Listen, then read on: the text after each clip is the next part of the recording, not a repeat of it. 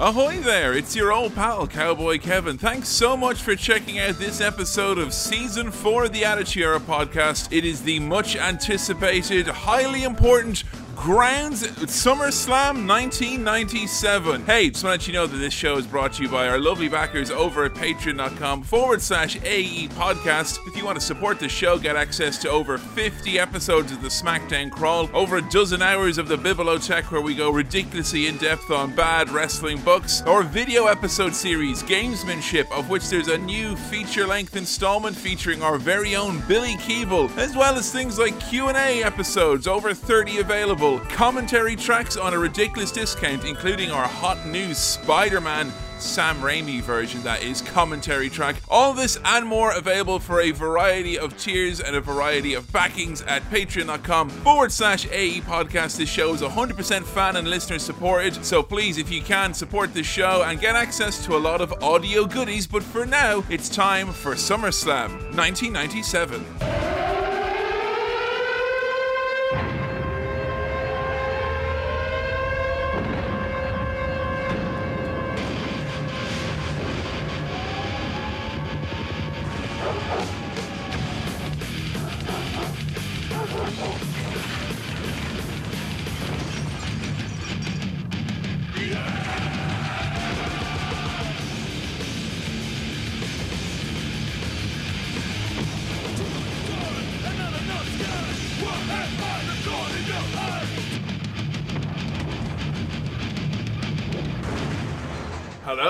Welcome to the Attitude Era podcast. Season 4 rolls down the line like a big old lonely train. However, once again, it's me, your old pal Cowboy Kevin Mann, saddling up through 1997 and preluding the Attitude Era, joined as I am always by my cohorts, comrades, and colleagues on this episode that is not Ground Zero that I accidentally said it was going to be. That was a test, and you all passed. I think we were looking at the in your house chronology We instead were. of the main pay per view chronology. We Did, got um, did anyone correct you on that, Kevin? a couple of people. One or uh, two. Couple, a couple of, uh, couple of, uh, what's the word? Uh, Eagle-eared listeners. eagle-eared listeners, a couple of everyday heroes. You know, that's it. They're right at the coalface, making sure that. I mean, in fairness, I would have been embarrassed if we accidentally skipped SummerSlam 1997. Straight through to I did, Zero. I did see some speculation is that maybe maybe they're skipping it because Austin breaks their neck. Out of Austin respect. breaks their, out of respect. Out of like respect, skipped yeah. over the edge. Like And as we pour one out for the Texas Rattlesnake, I'm joined, of course, by my cohorts, comrades, and colleagues. First, to my left, he's got a cup of coffee and he's got some magazine covers. It's Adam Bibelow. Hey there, Kevin. How you doing? I'm good, thanks. Uh, things have been pretty well lately. If people have been following us on Patreon, me and Billy did a WWE adventure recently, and I've been riding a high off of that ever since. Well, you mean like an actual physical high? Because the two of you look like you had possibly the most intense cardio I've ever did see, Mike. Well, not to spoil anything, but Billy did get us a can of Rockstar Energy in the video, and I think that might have something to do with why I'm still so giddy. Like, It felt like you two guys got red and exhausted, and Wii games are not meant to be played in this length of time. You're doing the Lord's work here. thank you. It's important work. It is. just you wait until part two if you think we look tired by the end of that one. Though. Yeah, seriously. After that, you have to run the Skullbuster as well. Don't forget. and to my right, the baddest man on the planet, the iconic Billy Kay. How are you doing? I'm okay. I'm pretty good. How, how you getting on with uh, 1997? You looking forward to some Summer Slam? I, I am looking forward to Summer Slam, but it's a somewhat bitter, bittersweet pay per view because this is, of course, the last pay per view. You know, our beloved Princess Lady Diana would have watched before she got passed away. Oh, so no. thi- this is the the last pay per view on the timeline that where Lady Diana would have watched it. You know, she would have been watching this a couple, couple of weeks later. She she would no longer be with us, the People's Princess. And of course, you know, people don't realize, you know, if she was on character at the time, you know, Stephanie was good to go with a, Yeah. with a speech, you know. In 1993, the US government pursued my father down the highway of an illegal investigation. it's basically the same thing. so, the US and Canada are engaged in what has been described as a friendly rivalry. A friendly rivalry that involves calling one country an out of control hellhole with no health care, gun violence, and racism, and the other one's Canada. It's SummerSlam 1997. In a perfect world, there would be no villains, no conspicuous manifestations of hate. Athletic excellence would be applauded. Sportsmanship would be the rule. Our heroes would remain heroes forever. If life were fair, then this legend would be lauded in his pursuit of an historic fifth World Wrestling Federation Championship. Instead, he's a fallen idol, America's public enemy number one. The respect abandoned, the legacy bludgeoned and spat upon by a society he feels condones defiance and perpetuates hate. If life were fair, then this mighty champion, this survivor of deception and conqueror of all earthly hells, would surely revel in the championship spotlight. The bright lights wouldn't singe his aura, illuminating a dark, horrifying secret from a distant past. And if life were fair, then this man might still be champion, dancing, flying, showcasing his extraordinary talents to legions of fans. He wouldn't be an athlete betrayed by an unwilling knee, a man surrendering a boyhood dream to search for the lost smile of youth. Is it fair that tonight, even in victory, this champion will be haunted by personal demons whose voices cry out from the dark? Is it fair that tonight this man may rewrite history, yet still incur the wrath of a hostile and unappreciative nation? And is it fair that tonight's special referee is a despised enemy of the challenger? Will vengeance flow ruinous from his biased heart, ensuring that tonight will be the last night Bret Hart ever wrestles in this country again? Life isn't fair, but whoever said it would be? The silent national anthem at the start of this gave me the fucking chills. I was expecting an angle almost because it was so eerie. Like, Vince looked like he was at a funeral or something. Is that just me? I don't know. They take it seriously because I, I went to see one of the New York baseball teams live in New York, and Was like, that the, the New York the New York Sluggers I, I or can't, I can't, I, I can't remember. It might have been the Mets and the Knicks. I don't know. the Brooklyn Balls? Those Yeah. guys. yeah, it was them. And and when they did the national anthem at the start, like everyone was like looking at us as these English kids, like, oh, we have to stand up as well for your national anthem. Oh, and we have to take our hats off as well. Yeah, and you have they- take your chew like, out of your mouth. Literally, people were like glaring at us because we weren't doing it. They take it very seriously. And this was what when you were in America. Yeah, yeah. I was like they came to do baseball or something No, no, no, here, I went- and I they were like, "Come on!" No, we went, we, went, we went to a game and it was the dullest fucking game in the world. like. So there you go. If Billy Keeble's at your baseball game, he will be working heel. Uh, just bear that in mind. have they ever started a wrestling show in England with God Save the Queen? Have you ever been to a show that did that? I mean, never. I. But Never, that being ever. said, from from I mean, compared to back home in Ireland, where anyone gives us a fucking excuse, we'll we'll we'll rattle out the old war song. Yeah, we'll, we'll we'll give a bit of shit a Fianna Fáil any day of the week. Uh, the, notoriously reticent here in the UK to to play the contentious national anthem. I don't think I've heard it in public once since I've moved to this country. That's because like we're the only nation who legit don't know the words. Nope. Like I couldn't tell. I could. I can tell you the first line of Uh, our look, national anthem. I'll tell you what the, the, the words are. It's ho ho ho, and then. I was just trying to think about our national anthem to see if I can get the lyrics, and I was like, the, the words started coming into my head like "God save our Queen." I don't know how it goes. And the best thing is your your your national anthem is kind of meandering and dull, and that's the type of one that have a bit of a Sinn I'm like, no, get them Irish out of here. Let me tell you about that Queen of yours, like you know. So ours is basically the world's greatest diss track, essentially, is what it Yeah. is. So yeah, we didn't have Farmer's Daughter, obviously, because it's not the Canadian national anthem. No. I just felt like Canada gave us a little bit of culture, and America was all about fucking serious business here tonight. Deverance, like. So, US and Canada at each other's ears. The national anthem, of course, plays quite heavily in this. Adam, have you been seeing any of the Raws? I saw a couple of them between the two shows, yeah. and so, I want to tell folks about uh, the, the geography of these shows that we've been having. There's been a lot of back and forth between Canada and the USA, right? Like, Yes. we had Nova Scotia one week, and then immediately back over the border again. Like, They went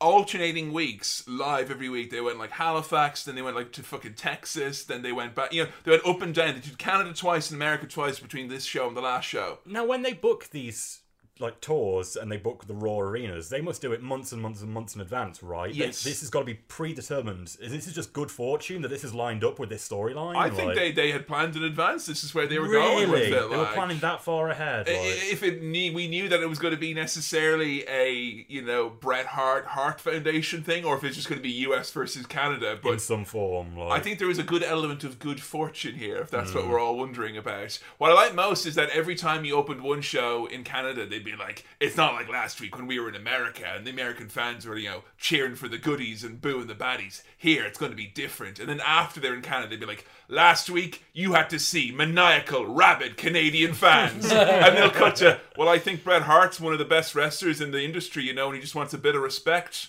Ooh. dirty Canadians. The Canadian fans, almost out of control. You know, we respect the American wrestlers coming down here. We just don't want them to say that they're the best, is all, you know? fucking disgusting. Unbelievable disrespect. We start things off with. they're not talking about Scatman's world. They're talking about a hypothetical perfect world here. Hmm. The same- Which Scatman's world would be, let's all be honest. so, like- in a Scatman's world, would there also be no villains? there'd be no colours, there'd be no pollution, there'd be no politics, no more prima donnas. Like Scatman's world, I think, encompasses a lot of values of the wrestling world. Did anyone else get the like WrestleMania 13 vibe to this, where it's like it's supposed to be like this, Yeah. but instead it's like that? Uh, yeah, a lot of talk of fairness, you know. Life is unfair. This perfect world where there would be no villains. Just so you know, with this fucking perfect world, right? No Willem Dafoe as Green Goblin. Alleged perfect world. Yeah. No Catwoman. Any iteration. Alleged perfect Mm-hmm. world. I don't know. I think villains are very important. They make the world Yeah. go round. Jared Leto is the Joker, mate. Yeah. We had Bret being described as a fallen idol who sees his legacy bludgeoned. Yeah, the narrator is taking the stance that, like, in a perfect world, Bret would be the hero because he's a fucking hero. Yeah. But, like, all you nasty fans have made this an unideal situation for poor old Bret. In a perfect world, Kane would just be dead, and you wouldn't be giving the Undertaker such a hard time about It- it. It's, it's, it's weird because like, they they really trying to have their cake and eat it in regards to what the promo's telling us and then what they're actually they're telling in in ring the story they're Yeah. trying to tell. Because then they're not in ring. They're not t- trying to tell us, you know, Bret's not a bad guy.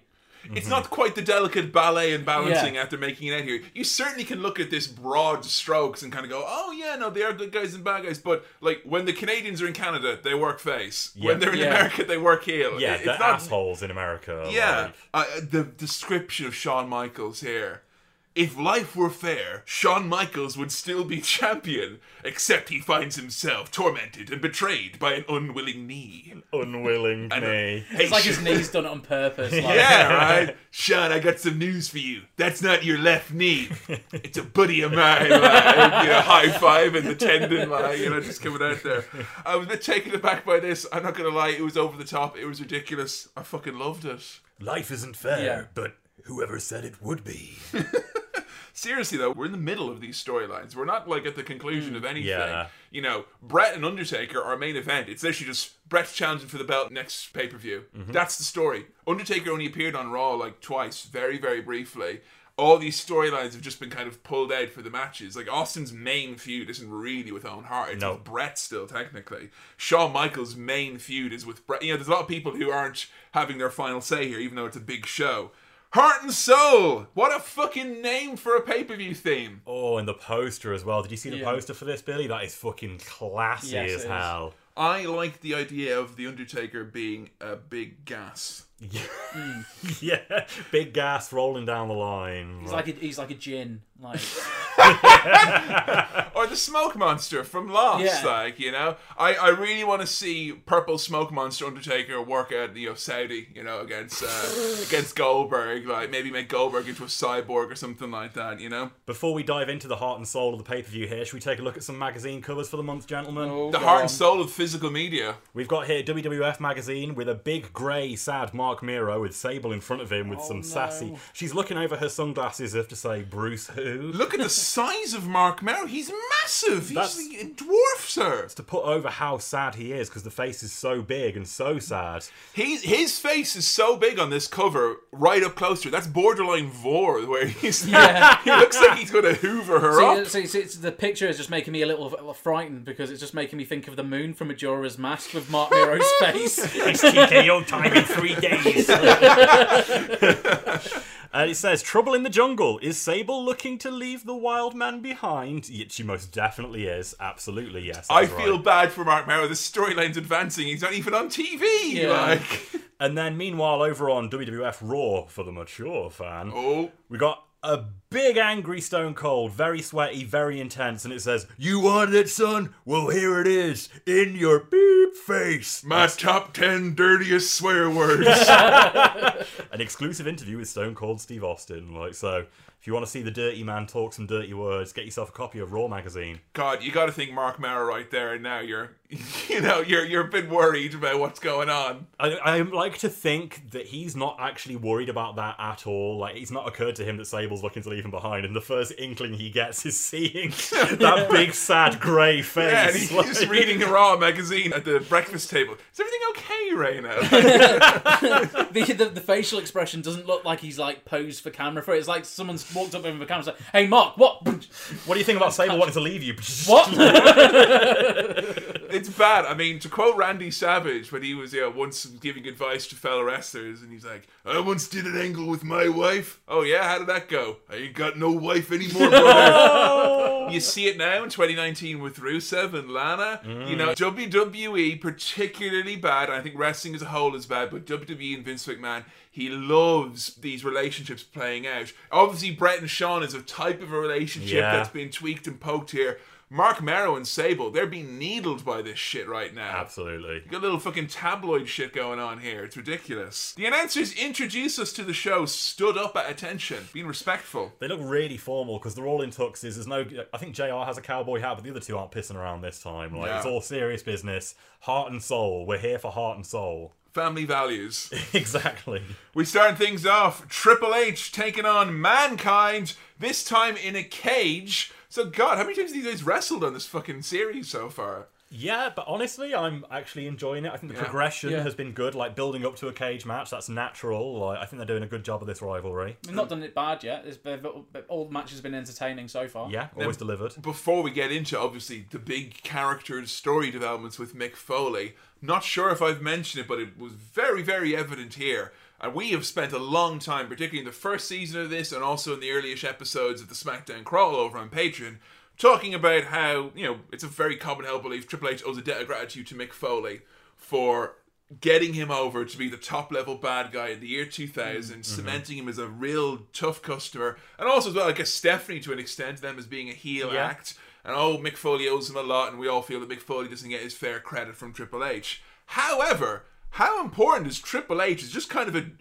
in the middle of the road bad guy when you think about it. He's not a main Yeah. event baddie here. Nothing special. Everything like- he's doing here is for mankind and Mick Foley's benefit. Yep. Hmm. One of the people I think we've seen since the start of season four, like we've seen their star begin to skyrocket, is Mick Foley, and I think so much of that is down to Triple H. It's Triple H and JR, I think, hmm. have got Mick Foley so over with the crowd. So Mankind is in this match. He is technically a tag team champion, not coming out with a belt because the official co-holder of the tag team championships with Stone Cold Steve Austin is not Mankind. Have mercy, it's only Dude Love. Mm-hmm. Now, guys, do you know anything about how Mankind turned into the loved one?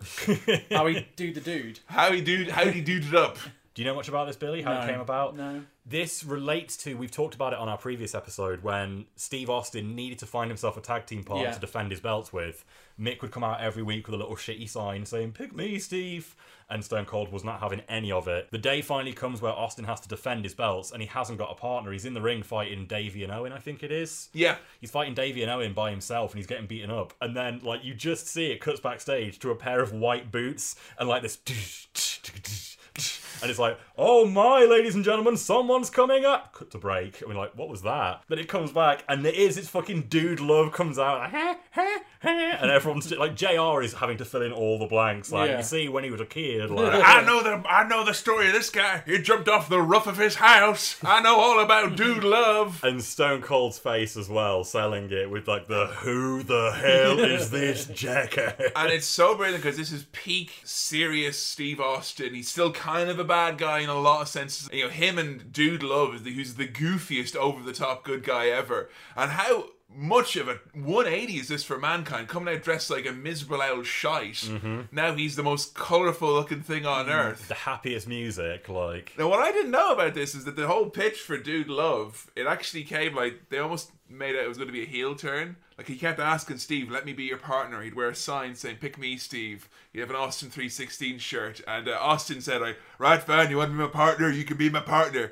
And he shook his hand, and then he gave him the stunner, and he went, "Nah, I ain't never gonna be your partner, cause you're a long haired freak, you sorry piece of trash."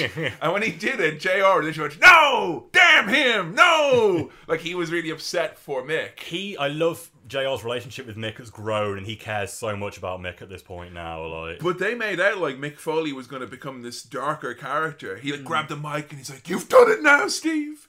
You're going to do something that's going to change me forever. Mankind will never be the same again. The World Wrestling Federation will never be the same again." They're like, "Oh my god, what's going to happen?" And Vince would be asking him, and he would wouldn't even look in the camera. He'd throw the camera out of they his built face. it up like with the music underneath, like. "Na, na, na, Like he could come out eating rats or something like that. Something that. really scary's coming. But no, instead he's this strange hippie who's also a disco guy, and it's so confused.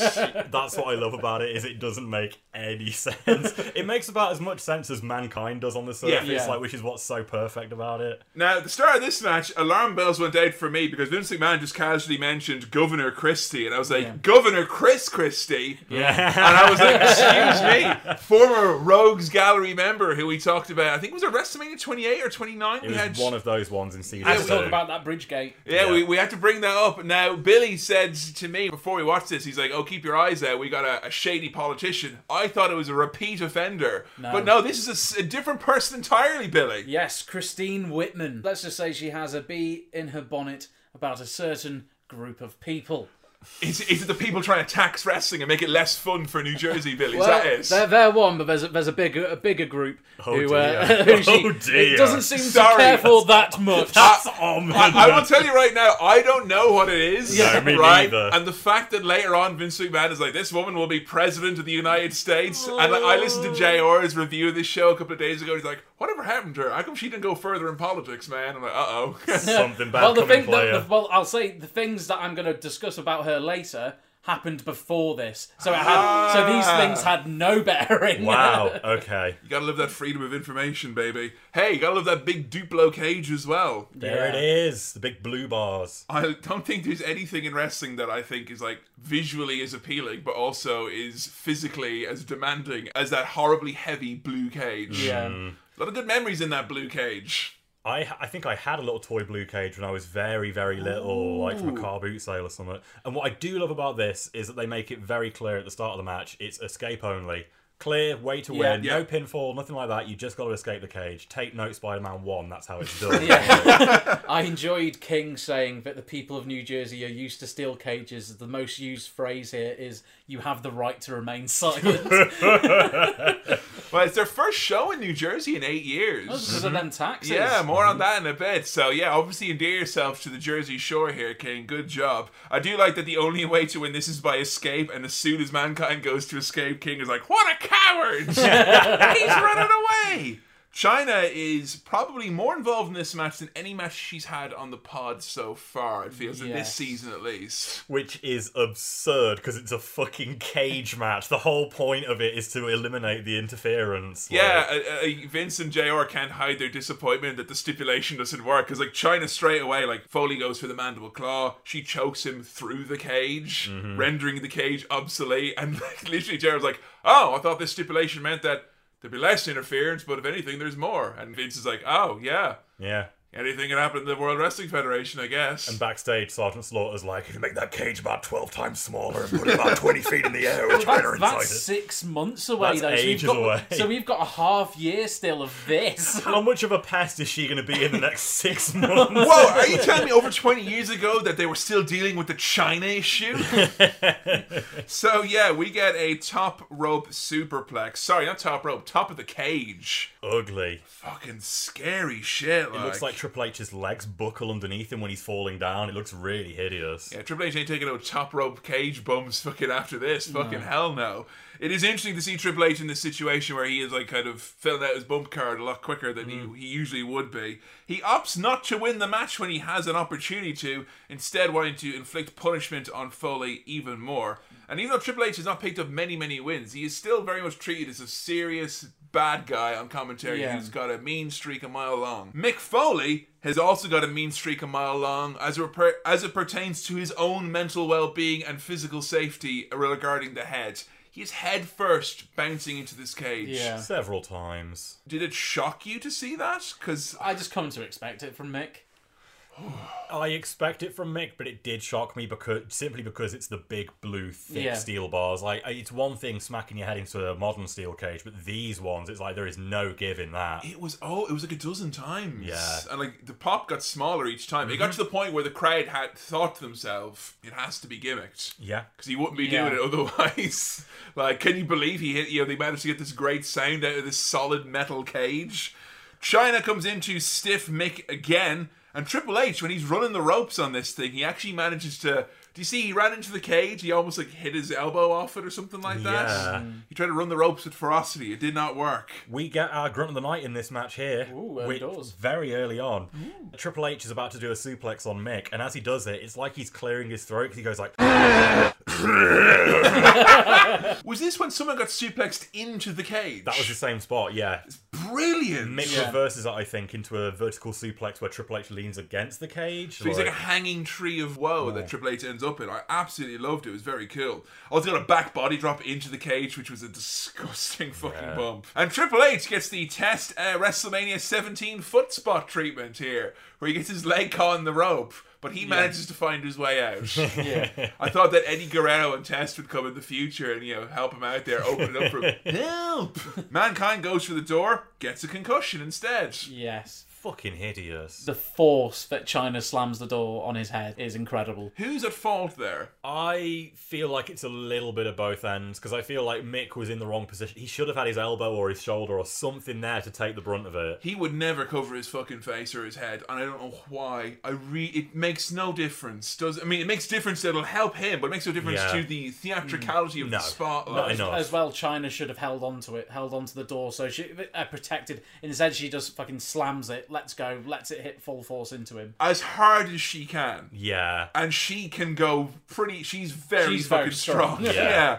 It felt like Foley maybe thought that his head would go through one of the holes in the cage, maybe That's even sillier, I think. right on the temple though. yeah, it's That is horrid. Mick thinking, though. that, that'll be fine. I, my head will go through this. I'm a cartoon. This is twentieth fucking head bump in this one, so you know he's taking this bump. You know already his bell has been rung. I'm convinced at this point. Whatever about Mick Foley who's taking this on the reg, but Chyna killed Jimmy Korderas. Oh Jesus hmm. Christ! Yeah. Jimmy's not built for that, like you know. if you want to know why his last of his hair went, is Chyna threw him scalp first into the ring steps. The pedigree gets reversed into a chair which Chyna had brought in. That's a great sequence right there because what actually happens is the chair is on the floor. Triple H is going to do a pedigree onto the chair, and meanwhile Chyna is climbing up the cage behind Mick. Mick flips up Triple H out of it and sends him into the cage, which hits Chyna, and she goes crashing to the floor as well. Like very well coordinated. There was a great frenzied feeling where you're like, Chyna doesn't even know what she's going to do. And that was like, definitely emphasized by the fact that Chyna at one point didn't know what she was doing. Yeah. Mhm. Because Foley goes up top. After he does a double arm DDT onto the chair, big spot, goes up top. You think, oh shit, he's teasing that he's going to do the top rope elbow. Chyna comes in, starts dragging Triple H, mm-hmm. then stops and starts swearing. She thinks it's the finish. Yeah. and then she leaves. What she, the finish was that Foley was just going to like Leave. fall or leave. Yeah. So yeah, that kind of ruined it a little bit. Also, the fact that Mick Foley's doing a really cool spot and all they're doing is talking about Superfly Jimmy Snuka. That did taint this spot a little bit, like. And they're like, look, the fans are chanting Superfly, Superfly. No, they're not. So this is when he's at the top of the cage and he rips his shirt open, right? Yeah. Yeah. Did you get what was going on here when that happened, Billy? Well, yeah, as any time Mick's going up on the top of the cage, he's jumping off, and he's he's always talked about you know seeing Superfly, MSG. But I mean So- specifically the shirt being Oh, the ripped shirt open. ring rip. No, Because I, I feel like that's the thing they tried, and it was a good idea, but it didn't land. It's meant to be that he's got like the dude love heart underneath, and it's like he can't get the job done as mankind. So then it's like, whoa, dude love is here, and then he does it, becomes like, Dude Love. in that moment. But instead, because he's sweated profusely Yeah. so much underneath several layers, he opens it up and it just looks like he spells spaghetti sauce all over himself. And Vince just goes, Whoa, dude, love. Yeah. Why? well, completely missed that. yeah, I didn't land. I dude love loves spaghetti sauce more than anyone in the World Wrestling Federation, quite frankly. So yeah, he does a top rope elbow. It's fucking insane. It's mm-hmm. amazing. Like the crowd are so on Mick Foley's side, and he was the most hated of hated heels, and he's the most beloved of beloved faces right now. And oddly, he then starts reclimbing, which does take away. I mean, if you could do the pin there, I can see, you know, doing that. Then one, two, three. That's a bigger reaction, Yeah. isn't it? Then he does that, and then very gingerly makes his way out. Chyna tries to pull out Triple H. She can't do it faster than Mick can climb out. The end of this is Mankind lies out there. His music plays, and then it stops. And then the spirit of Dude. Hmm. the dude love music comes in. Yeah, Very slowly starts tapping his foot.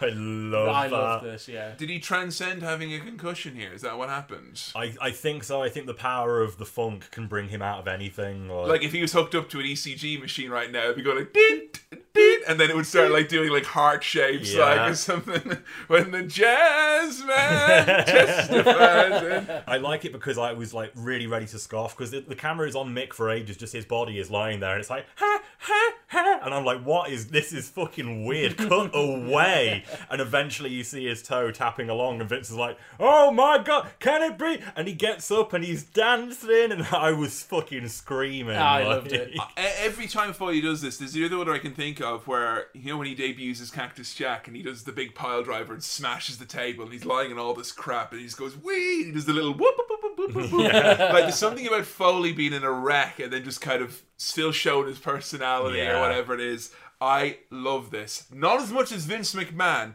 who I think has got the biggest fucking soft spot for Dude Love now. Yeah. I think for the first time, Vince McMahon gets Mick Foley. Yes, I agree. like he's genuinely into this. Did you catch his little line about how it's gripped the arena? What? Yes, dudeness, ladies and gentlemen. Dudeness is all over the place. There's the blimp there. and the dudeness has gripped the attendance here tonight. What have you done, Mick? There's dudeness everywhere. I'll never get this out alive. It's dude tacular. Coming up next, Headbangers. WWF President Gorilla Monsoon and a different Governor Christie, not the Yes. one you're thinking of, all come out. With Todd Pettengill. Oh, in his purple suit. Todd Pettengill, who is the Joker. Uh, Yeah. If you didn't know, like, uh, you want to know Todd, I got this contract? Person who's hired him to know the fuck the business for. That's how, he, that's how that works. So. How would you describe the reception for this unlikely group, aka my absolute pick for Survivor Series this year? A resounding boo. Yeah, not a big fan of the headbangers here in New Jersey. No. The hometown boys, Yeah. the headbangers, like I'm thinking they're not a fan so much of Chris, uh, Christie Whitman. I don't know that Gorilla Monsoon, the, one of the great villains of wrestling. you know, Bobby Heenan was always trying to crack a joke, and this guy was always telling him to stop. He's a real curmudgeon. I mean, it's, it's fair enough to boo Todd. Like, Yeah. No one likes Todd. He deserves that. I think this is Todd's last night on the job. Are you serious? Are we Yeah. not getting any more Todd now? No. Oh no! Yeah, I know. So people are wondering why they went from like WDF nearly going bankrupt to them like suddenly having loads of money. yeah, Like, it's the, it's the Todd's. Yeah, this this said they got Tyson in. They just gave Todd Pettengill's big check. Like, Billy, take us through what's going on here. Okay, so I'll do it in a chronological order. Okay, and let's all just say right now, they're here to talk about the fact that New Jersey can have wrestling because the taxes are gone. Yeah. And this was like the old days where you had athletic commissions. WWE was treated, or WWF, all wrestling was treated, even if it was not a, a sports contest, it was treated the same way as boxing. You had to have an athletic commission, which meant state licensed doctors, people who had to get paid. It is meant to be on its surface to ensure there's an integrity and there's certain mm-hmm. standards. People get health care, people are looked after. Shitty, you know, crazy Wild West stuff doesn't happen on the show.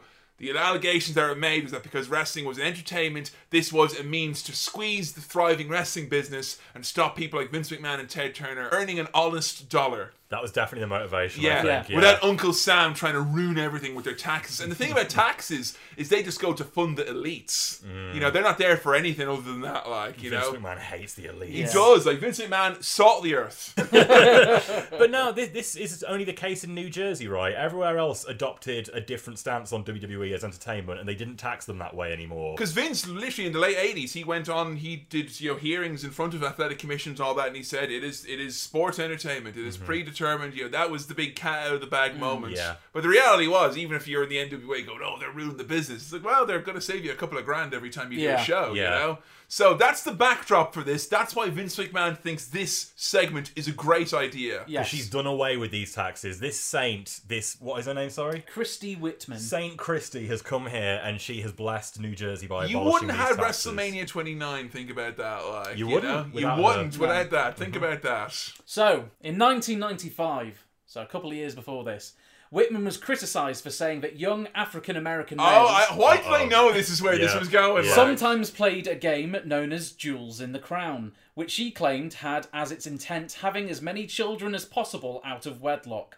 Whitman subsequently apologised and voiced her opposition to attempts by congressional Republicans to bar unwed teenage mothers from receiving welfare payments. Wow! Wow! Oh, So that's number one. 19... Oh, okay. You got more, That's- I've got two more. Fucking hell! In 1996, Whitman rejected the Advisory Council's recommendation to spend tax money on a needle exchange to reduce incidents of HIV infections. ah, I see. So she seems like she's a baddie from The Wire. What's going Yeah. on here? Uh, in 1996 as well, in 1996, Whitman joined a New Jersey State Police patrol in Camden, New Jersey. During the patrol, the officers stopped a 16 year old African American male named Sherron Rolax and frisked him. The police found nothing on him, but Whitman frisked the youth herself too. Jesus. While a state trooper photographed the act. what? In 2000, the image of the smiling governor frisking Rolax was published in newspapers statewide, which drew criticism from civil rights leaders who saw the incident as a violation of Rolax's civil rights Yeah. and Yeah. Whitman's endorsement of racial profiling, especially since Rolax was not arrested or found to be violating any law. Sorry, what is this fucking. She's acting like it's big game hunting or something Yeah. like that. Yeah. Like, fuck me. So th- this young man found out about the photo in 2001 and tried to sue her for it for discrimination. Yeah. Because it's, it's, it's fair enough the police or state troopers frisking you, but once the police have given you an all clear, there's no reason for a third party, Nope. especially someone who's not No. uh, uh, an enforcement officer, to do so. The district court and Su- uh, Supreme Court determined it was 100% they had infringed on his civil rights, Okay. but too much time had passed, so he wasn't allowed to sue. For fuck's sake. So they said, yeah, they they fucked up. We're, they're so, they're sorry, but you, you're not getting any. Too sort- late. Too late. I hate when human rights have a cooldown buff. That's Honestly, really yeah. annoying. Like, Yeah. you know, wow. You get wow. over it after a few years. Yeah. Yeah. you only just found out about it, but it happened four years ago, so you're over it. Well, I feel now's as good a time as any to point out that Gorilla Monsoon referred to her as the true people's champion. Uh, maybe president one day. Mm. Maybe, maybe president. Someone that racist could never get in the White House, though, so it's all good. He refers to her as the tax crusher, and I was hoping uh, who you give me your thoughts on if Connor the Crusher or Tax Crusher would. Uh, I mean, I think Connor the Crusher is the, the true crusher in my heart. Yes, Yes, definitely. You know, or the Crusher. How about it from AWA? Like, there's a, I'm just saying, there's lots of great crushers. You don't have to go with this terrible racist tax crusher. Crusher, the uh, the nice milkshake cordial Yeah. that you could get with the singing cats. Takes Another milk, good tastes great. Yeah. Uh, Scatman Crusher. Uh, Goodness. so yeah, in fairness, they went out of their way to give her a championship belt. They're like, they're there like you know, you because they, boo her at the start because they're like politician, boo, and they're like, no, no, no. The only, the only reason SummerSlam's here is because of her. Boo! Yeah. Everyone say thank you. no one, no one, no one cares. Nope. No. You know, I think people kind of expect to be able to see wrestling. I don't think people want to be like. I think it's a bit of a leap to think that any wrestling fan is going to give two fucks about a politician and like as it and tax codes. like- Honestly. Yeah. yeah, it's a big deal for WWF, and it says a lot about where they are at the moment. That financially, a bit of a tax break in New Jersey is such a big Yeah, deal. something to big, make a big song and dance about. Yeah, think like this is like this is their Saudi Arabia blood money Yeah. right Yeah, now. A little tax rebate, like, Yeah. you know. Legit. Coming up next, Goldust taking on Brian Pillman. We got some stipulation in this one, folks. What is ours? before that. Oh, sorry. Before that, we see a uh, see a gentleman in the crowd, Oh fuck and, me! and we're told he's coming. It's Tiger Ali Singh. Wow. There he is. Yeah. And he's with his dad, Tiger Jeet Singh, as well. Yeah. Tiger Jeet Singh, who is there in a traditional turban, Jerry the King Lawler immediately goes, What an ugly hat! For fuck's sake. It's a fucking turban. A man. hat! Oh my god! Like, I know it's 97, but you've seen turbans, right? Fucking Come on. hell, like. So there's Tiger Ali. See, God, early days.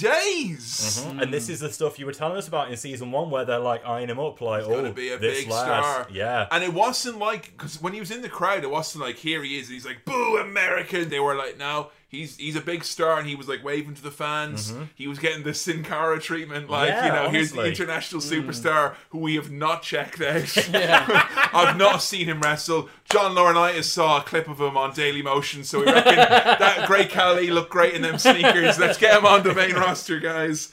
Yeah, so Goldust and Pillman, this is the first of our many strange Heart Foundation stipulation matches. Yeah. yes. The night after the Canadian Stampede, they came out and they didn't really explain this, but Bret had said previously for you know King of the Ring, he had said, if I lose the match against Shawn Michaels at the King of the Ring, I'll never wrestle on American soil ever again.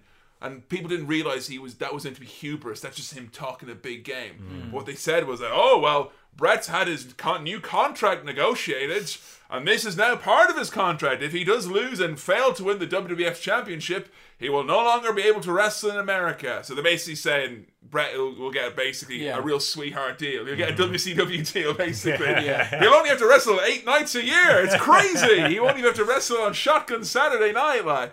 Uh, so out of the back of this, though, then all the other members of the Heart Foundation are like, hey, here's a stipulation that's really gonna like disfavor me. Yes. It's not like I'm saying, hey, I'm challenging you, Goldust, as Brian Pillman. If I lose, I have to wear a dress. If you lose, you you don't have to wear Something, yeah. something. You don't have to wear a dress. And it's it's not like we've got a face authority figure that's like, right, Heart Foundation, I'm going to teach you a lesson. Like these these guys have all volunteered for these stipulations where the only outcome is either nothing happens or something bad happens to the Heart Yeah. Foundation. There, there's four of these tonight, and spoiler alert, none of it is followed up on. No, no one. has, That's no, that's not true. Hmm. There, we do get some follow up, but most of it is not followed up on. Yeah. Because the biggest one of all that's missing here tonight, we've obviously got Bulldog and Shamrock. If Bulldog loses, you see the big smelly can of dog food. Yeah, I can't believe Ken Shamrock is going to make me eat a big smelly can of dog food. You know that little Burger King advert where he's holding the burger up? It's just like a little can of pedigree. If you get the Daily Mirror, you'll find out the amazing secrets of my tiny can of smelly dog food.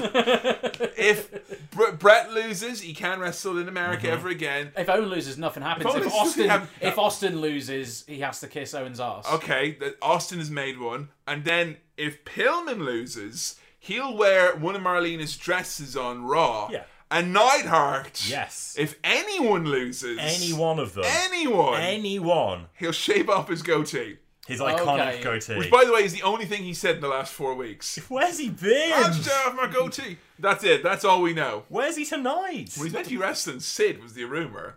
Ah. Sid, who, by the way, showed up again, again. They had a random episode in Canada. They're like, "There's going to be a flag match tonight. Austin's going to take on members of the Heart Foundation. You're going to grab your country's flag." Who will be Austin's partner? And Austin stood there and like no one will side with him. Then a returning Shawn Michaels came out. Then a debuting Patriot came out. More on him another time. And then Psycho Sid's just there. Who's the man? Not you. You don't work here anymore. Leave! What is this? Take your disgraced former employee to work day? I think the stipulation was going to be it was going to be Sid versus Neidhart, Yeah. and if Sid showed up to wrestle, then he'd have to re-sign. So that's that's why it never happened. Like, and if Sid loses, he's never allowed to play softball ever again. Like, that's it. So yeah, surprisingly, folks, we have been denied Psycho Sid versus Jim the Anvil I Neidhart. would Yeah. have potato mania. Yeah. What I loved about it though is that Sid doesn't show up and then just randomly the next week during you're there. Tune in to the WWF hotline tonight. Has Psycho Sid wrestled his last match ever? Find out now. Like what? What? What? So he turns up when he's not wanted, but doesn't turn up when he is. Yeah. yeah. What's wrong with him? like you saw, they had the Raw reunion show in 2019. He no showed that as well. Yeah. Like, a countless stories from the last five to six years of you know indie performers who indie bookers who've brought on Sid to be just the name to sign at the show, just to show up, and he just doesn't show mm-hmm. up. And it can't all be down to softball, right? yeah. He's the master and ruler of the universe, Kevin. He can do whatever he wants. He's not master and ruler of his own schedule by the looks of things. You know, he's not master of his domain either. You know, beaten off all the time. Bob Holly, I feel bad for because Sid's the only one getting him matches. Like, Oh yeah. yeah, you know, if- if Bob keeps Sid sane on the road. No, I think what like- you thought was that Bob heard him saying that he'd go to bat, but that was to play softball. you thought he was going to bat for Bob Holly to get uh, a couple more matches, like a little, little bit of uh, a little bit of how's your father. So Goldust, you know, obviously has everything to win and nothing to lose in this match. Yes. The only real bit of bill for this is that Pillman went, Hey, Goldust! Yeah, I love your dad, Dusty Rhodes!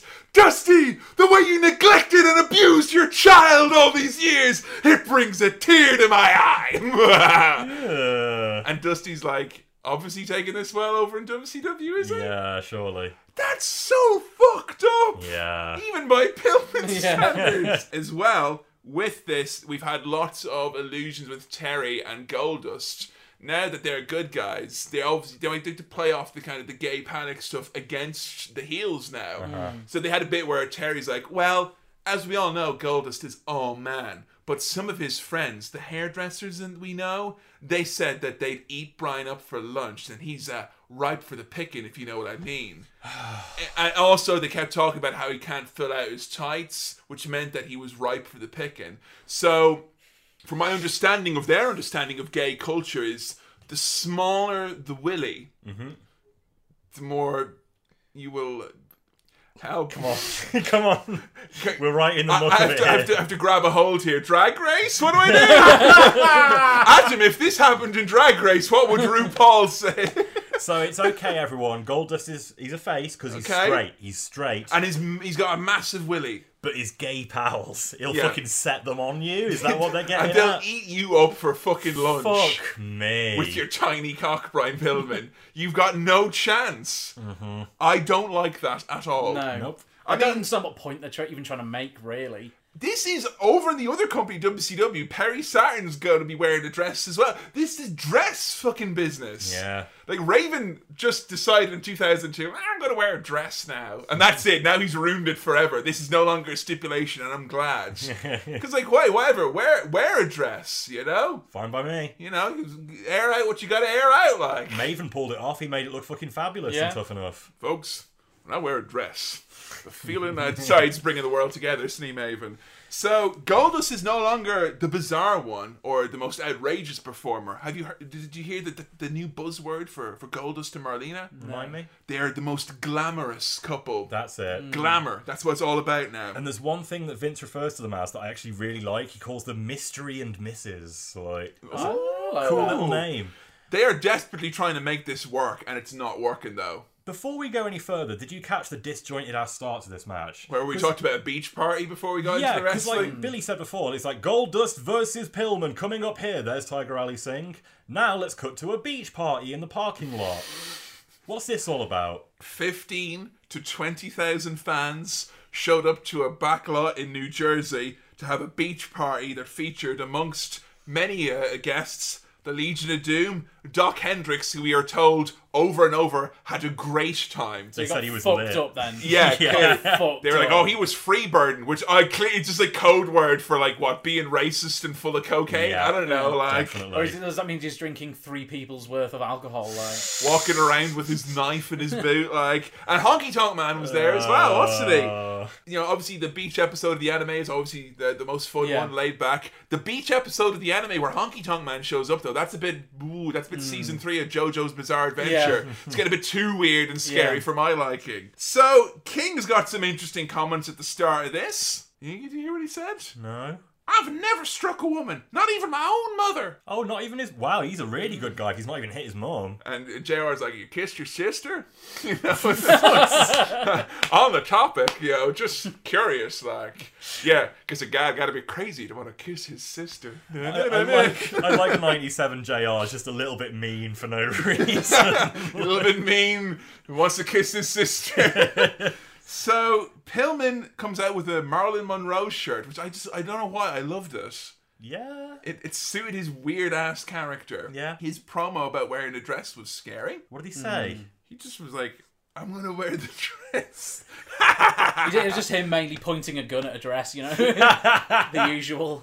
Pillman, this is the first time I think we're seeing him in a featured match on a big pay per view like this, where it's just Pillman, no mate, like surprisingly little Heart Foundation interplay in the different Heart No. Foundation matches. Which, to be honest, I liked because NWO over in the other show at the moment, it's like every match with an NWO guy, 10 NWO Yeah. guys come out. This, I actually appreciate that they kept the, them kind of separate for the most part. Pillman wrestling, though, this was hard. This was real fucking hard. Mm-hmm. What, what, what were your guys' thoughts on watching the formerly flying Brian here? He should just be a mouthpiece at this point. Like, so Like, good at it. yeah, he's amazing on the mic and just very upsetting to look at in the ring. So hmm. it's just it's it's sad that he's still trying to wrestle. Like, Can he wrestle? He- You know, with dirty moveset 01 being assigned to him here. Mm. You know, he's not doing anything high flying. He just go off the top rope once and it was scary. yeah, it was. I mean, obviously he's still capable of taking bumps. So I guess that's what he's thinking. I've still got more to he? offer. Like he can, like he can do a bump. If he's how many painkillers is the guy on? You know, it's just and he's fucking shredded as well. Yeah, he is. I, I honestly, if you look at Pillman, obviously he's not got the, the thickest legs or whatever, and I you know I don't give a shit about bodies. That, that doesn't make an entertaining performance Mm. or wrestler. Just to see how hard he's pushing himself. He's cut. He's not massive, but he's hardly got any fat on him. Like, it really reminded me of like Dynamite Kid type of thing, where he's like Mm. working against his body's limitations almost. And like you know, hey, I'm watching AEW Dynamite at the moment in 2019, and you know, I'm I'm, I'm seeing some of the great performers there, and you've seen Brian Pillman Jr. show up a few times, which is fucking awesome. And it's nice to see that part of Brian Pillman's legacy be remembered, whereas this is just you know the, the boot was unzipped yep, two minutes in. yeah, He can't he can't do this. blatant. Like, And Goldust is, is the guy to get you there. Like, you know, they do like you know, they do the kiss and the comedy stuff at the start to kind of to give them an out. You don't have to do much No. with No. what we've got going on here. There's Marlena there as well, you know, there's there's there's a dress and a mannequin, there's so many props and gimmicks and outs. And Pillman's still trying to go a catch as Yeah. catch Yeah. can style, you know? Vince with some interesting word choices. Whoa, Brian Pillman, lamb basting Goldust. yeah. Oh, aren't we having some lamb at some point? We Or- are. I literally am basting a lamb as we speak. and at that point, 22 years ago, uh, Brian Pillman was lambasting Goldust, is what was happening what he's there. doing. And then he chases Marlena like a ghost. Mm, get away from her, you creep. How many times did JR say, if you will, in this match? Yeah, that's a dusty thing, isn't it? We got a solid four in this uh, seven or eight minute encounter that we had. He thinks that's brilliant, I guess. Vince is not helping things. But when he's talking about Pillman, he literally goes, Whoa! Brian Pillman is so quick! Oh, Mm. egging him on. Vince is a bit off because he says at one point that he looks like a baboon because he's got the gold around his mouth, and I think he means mandrill. Ah, I see. Because baboons Thank don't you, have thank you, Billy, for bringing the primatology onto the podcast. Because baboons don't have faces like that, and mand- mandrills aren't even considered baboons anymore. So Yeah. get your you get your primate facts right, you know. I mean, I, I want there to be only accurate monkey and ape facts on this Yeah, podcast. absolutely. You know, it's a certain seal of approval that the people have come to expect from the brand. Pillman, as a result, I think, of the injury and as a result of maybe trying to do too much at a big SummerSlam match, he's been signed to a big contract. He wants to prove himself. But there are some notable botches in this one. The crotch spot off the top. Did you guys see that? Yeah. Pillman just slipped completely off. He's Mm. meant to land on his willy, Oh god, yeah. caught his foot in it, tumbled to the outside. Too liquidy to be wrestling, like. liquidy. Yeah, the way he just sort of spilled off. Like, Yeah, Is it because he's got no base? It, it feels like he's not solid or balanced enough. Yeah, no base would probably be a good way of putting it. Like, it just feels like he could tip over at any point. You're saying this is like Spider-Man Three when Sandman's fighting Spider-Man down in the water, like, and he's know? all falling apart. and Yeah. shit, He's yeah. like Brian Pillman's like a Newtonian liquid. Yes. Exactly. You know, you know, he, he can do certain things, but, but ch- change the dynamic slightly, and he's just going to seep through. Turns to goo. But Dom from Big Brother could still run across Yeah. him on Brainiac. Yeah. You know? Some serious close-ups on Pillman's eyes, and even though his physicality is not where he wants it to be, the facial expressions, like he's still telling the story. You know, Yeah. that's that's really impressive. The finish of this match is again like the two big spots in this match are, are horrendously messed up. This is meant to be kind of like a sunset flip. Pillman can't do a fucking sunset flip. No, basic stuff. You know, and I don't know what happens. He comes over too close, or Goldust is too far away. Complete miscommunication, and they're left with Pillman kind of half on top of Goldust. Goldust has to shimmy himself under his arms, and they kind of walk over to the ropes where Marlena does the loaded purse, and Goldust picks up the win. Ooh, it was a hard, hard, hard watch. Yeah. you Yeah. know, after that first match, which was a real like, yeah, this was a downer. This reminded me of watching Bulldog in '99 and 2000. Yes. The thing is with Bulldog in 2000, it was like, oh, dude, you need to retire and stay home. Pillman does not want need to stay home. No. He, he has got so much to give still. Yeah. It's just this is not it. Like, Here, you know what? Jerry Lawler would happily trade places with Pillman to be a dirty Yeah. heel Legit. to fill out that role. He'd feud with Goldust and do all sorts, and Pillman would have because you know Jerry wants to wrestle. Jerry doesn't want to talk, but I guess if your word was to be believed, Pillman didn't want to do announcing either. Mm-hmm. Wrestling, that is what he was there mm-hmm. for, and everything else was a downgrade. And it's just even more the sadder watching this match, knowing that you know he's, he's not going to be there anymore in two two months' time. Mm-hmm. There's, the signs are there. Yeah. You know, this it's so funny when you look at this show. There's so much. It's like, wow, this is a company that's right on the cusp of hitting the big time once again. Everything's on the way up. Attendance is up. You know, viewership is increasing. The storylines are getting over. The characters are getting over. But a lot of people are in crisis. Mm-hmm. You know, and a mm-hmm. lot of people, you know, and not just Pillman. You know, there's a lot of people who are in crisis in one way, shape, or form. Yeah. You look at Hawk. You mm-hmm. know, there's Yeah. someone else in crisis. You've got people who are about to enter into a phase of their career. legit Stone Cold. You know, is this right? What happens with him? I'm very interested to see what comes here in the next couple of months because this is a. Sh- I think there's some people at the sleep at the wheel, and the duty of care is not there No. for the wrestlers that should be. But there you have it straight away off the bat. There, it's uh, Brian Pillman's going to have to wear a dress tomorrow night, and that obviously means that Neidhart's beard is bye bye. Gonna do that at the same time, like. I guess so. Yeah. Pillman smashes the mannequin like really viciously. He got it over, you know, in his own way. Hazy, hazy, hazy, hazy, foggy shot of the Empire State Building, and Vince is like, "You can just, just about make it out there. They, they think that's the Empire State Building." Flash forward, WrestleMania a couple years later, we're in the literal shadow of the Empire State Building here. Coming up next, the Godwins taking on the Legion of Doom. And the Godwins have had a change of heart, Billy. What do you think has made these good old boys from down south turn evil and have Deadwood music coming out? Tainted Slop, which is also my favourite song by Soft Cell. Some bad slop right there, boy. Look at these big evil pigs or this evil tainted hmm. slop. Did you not actually catch what happened? No, no, I missed it. It's, it's the tale as old as time when someone get, gets a broken neck Oh, and they turn evil as Yeah. a. Something about his neck breaking really made him an asshole. Like. Yeah, legit.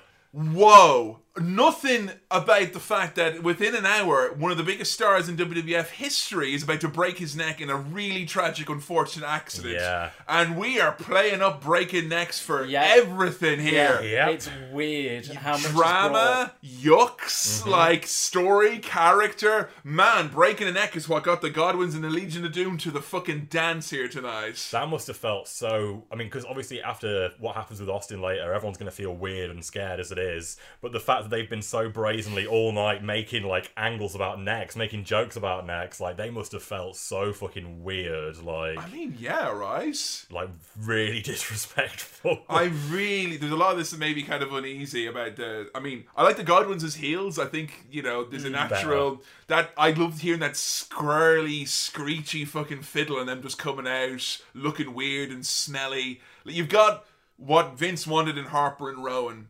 You know, in 2015, Yeah. right here, he likes a big country hoss that looks like he smells. I think Vince likes this Confederate good old boys from Bitters, Arkansas. What a fucking town there. Bitters. Bitters, Arkansas. Oh. That's I think that's got to be up there with my, my all-time favorite. To mention Luke Harper again, Snakebite, Florida, Oh, which is a legitimate ghost town that no one has lived in for nearly hundred years. Oh! And oh, it's bite with a GH as well. Oh! B I G H T. Oh my Snake God. bite. Sorry, I think these hometowns have given Adam Bigelow a touch of the vapors. On the other hand, Vapors, Missouri is my other favorite.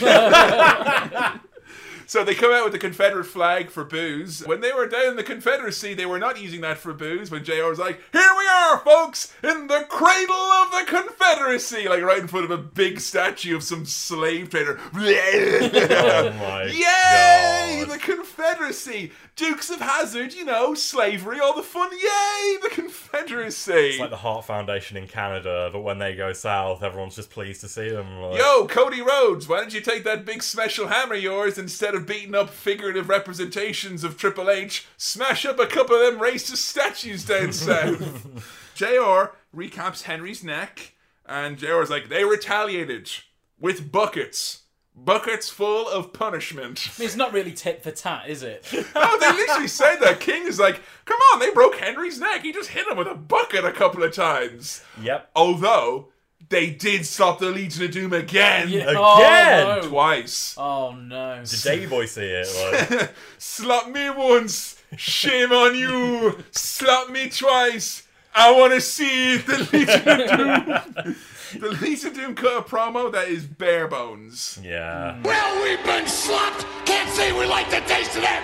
We've been slop dropped. We've been hit over the head with buckets. And tonight, it all ends here in the Meadowlands, New Jersey. Dig it, because we're gonna. That's right, revenge is sweet. That's your say. And tonight, payback is gonna be hell, God wins. Well, we broke your neck before, and I'm gonna break your neck again. Your ba- baby face is right? This time, when I break your neck, it won't be an accident. What the fuck, Hawk? My friend Henry, when I broke your neck. I was really not digging the Legion of Doom here. Yeah. Assholes. No. They're fucking But they're just admitting as well that they're not safe. Yep. So this time it's gonna be on purpose, implying it was an accident. We're uns- we're unsafe. We're going to show you how unsafe the, you know, the notoriously unsafe Legion of Doom can be, you know? I mean, they did bits of this where they were trying to really push it out and, you know, blur those lines like they like to do so much in 97. You had Henry Godwinn coming back after his neck injury. He's back within a month or two. Scary amount of time. Well that. quick. It actually makes the whole Chyna neck injury look way more plausible Yeah. as a result. Like, So yeah, Henry's back after, you know, not that long. And they do a thing where he's like, McMahon, it's your damn fault because I got my neck broke. You have this unsafe working environment. I'm going to get you, McMahon. And Vince is like, well, I apologize for the opinions of Henry Godwinn there. You have to understand he had his neck broken. But it was an accident. So, you know, I, I, my hands are clean of this, you know. The Legion of Doom bop the big old boys around. Yeah. The Godwinns getting ornery as a result of this. Did anyone notice Mideon's tattoo? What? I mean, So like the I- Mickey Mouse tattoos No, that we like refer he, to. he, he has a tattoo. I've n- I don't remember him having in season one. Is it the guy with the mustache? Yeah, it he looks- has always had that. He's- yeah. I've never noticed it before because it looks like either Stalin or Tsar Nicholas II. I thought it was It looks- Freddie Mercury. We're looking like proper like Russian Revolution like shit we're doing here. the fuck, me? I just kept getting distracted by it. It's like, who is that t- tattoo of this mustachioed man? Looks like a proper like uh, like snake oil salesman. Like, In fairness, though, Billy, it doesn't get much more socialist than literally sharing the blood of your colleagues Yeah. and co-workers That's like true. Mideon would go on to do. JR with a great bit of verbiage here saying that the Legion of Doom hit the Godwinns with a country fried clothesline. Oh, stop now! The smell of lamb is too heavy in the air for this. You've got me salivating. They chat a little bit about Bitters, Arkansas, and then we get some. King's been doing his research. He's like, You really want to talk about Arkansas? Names like Bitters, Arkansas. You got cities down there like Toad Suck and Pansy. Pansy. And Vince is like, no, those are Hamlets, King, not actual cities. Uh, and Hillbilly Jim gets written off as well. Vince just talks about like we don't really know what happened to Hillbilly Jim. He's just not been around. He had to go back to his home planet. He just really felt strongly about heading up the home video division, and well, Hillbilly, that's what you gotta do. The Hangman chokehold spot to Hawk. Mm. You've got now the Godwinns saying they're going to break Hawk's neck. Mm-hmm. They did the Slop Drop onto Hawk and the steel ramp on Raw before this, you know, split him over the back of the head. A neck for a neck is what they're after. Hawk's meant to be not wrestling, technically, really, that mm. much at all at the moment. Mm. Got his, he got his payout. What are they going to do? I don't know. It just feels like Hawk's taking some bumps. He's like, you watch any of these matches, you're not thinking, all right, Hawk's been kept to one side. The hot tag builds up to Hawk. Hawk got the heat Yeah. of this one. He was everywhere. Speaking of everywhere, Captain Lou Albano, even though they have his back to the hard camera, still makes his Yeah. presence known. Goodness sake. All right, this is what we have to do. We have to go do MSG. We have to go to that special little room where they had the Lions Den. Look, Lou, we've made a special wrestling show for you to room. go in there, meet the nice staff, goblins, ghouls, running around in a fucking witch mask. Like. So yeah, Vince can't help but mention Canadian flags trolling the action here, walking back and forth with uh, the, the Canadian flag, disrespecting this boring American wrestling. Animal is in a long, long bear hug. There's a lot of slow, a lot of slowdown on this one. The hot tag to Hawk, and again, this is a crowd that peaked early. They were ready for that hot tag. And then they went, mm. "No, give me the bear hug for another minute." And then when Hawk came in, I don't think I've seen someone who is like Hawk is designed for hot tags, nothing else. Yeah. you think of Hawk, Bubba Ray Dudley. Like you think of Billy, Billy Gunn, Gunn, yeah. you know, you think of Jim the Anvil Neidhart. These are people who literally are designed to take a hot tag. That is what they're for. And Hawk, look, he came in, he was out of sorts. Mm. When the crowd weren't with him, he like threw one guy into the corner and then he went to the other guy and he was just he looked like he was lost. Yeah. I mean, there's someone who's having problems. Well, I'm sure that they'll get him some help and it'll be handled very tastefully. Not Yeah, worry. Draws knows a guy named Keys who seems he's gonna he's gonna ah. help him out. Don't you worry. The Doomsday device gets avoided, but Jesus Christ, Is this the finish of the match? yeah. This, I when this happened, I actually gasped and was like, "Oh my god!"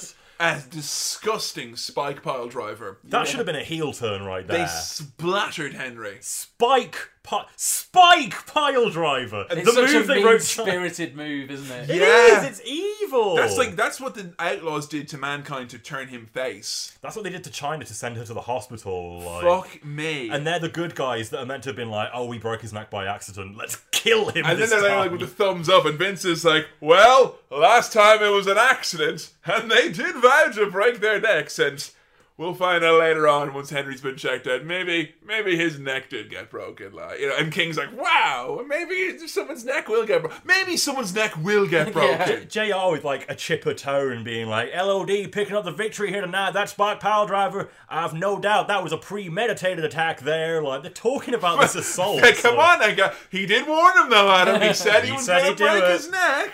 And like when like there was even points where like Hawk hit a neck breaker, like ooh, me. Uh, a figurative mood leading up to a literal, perhaps.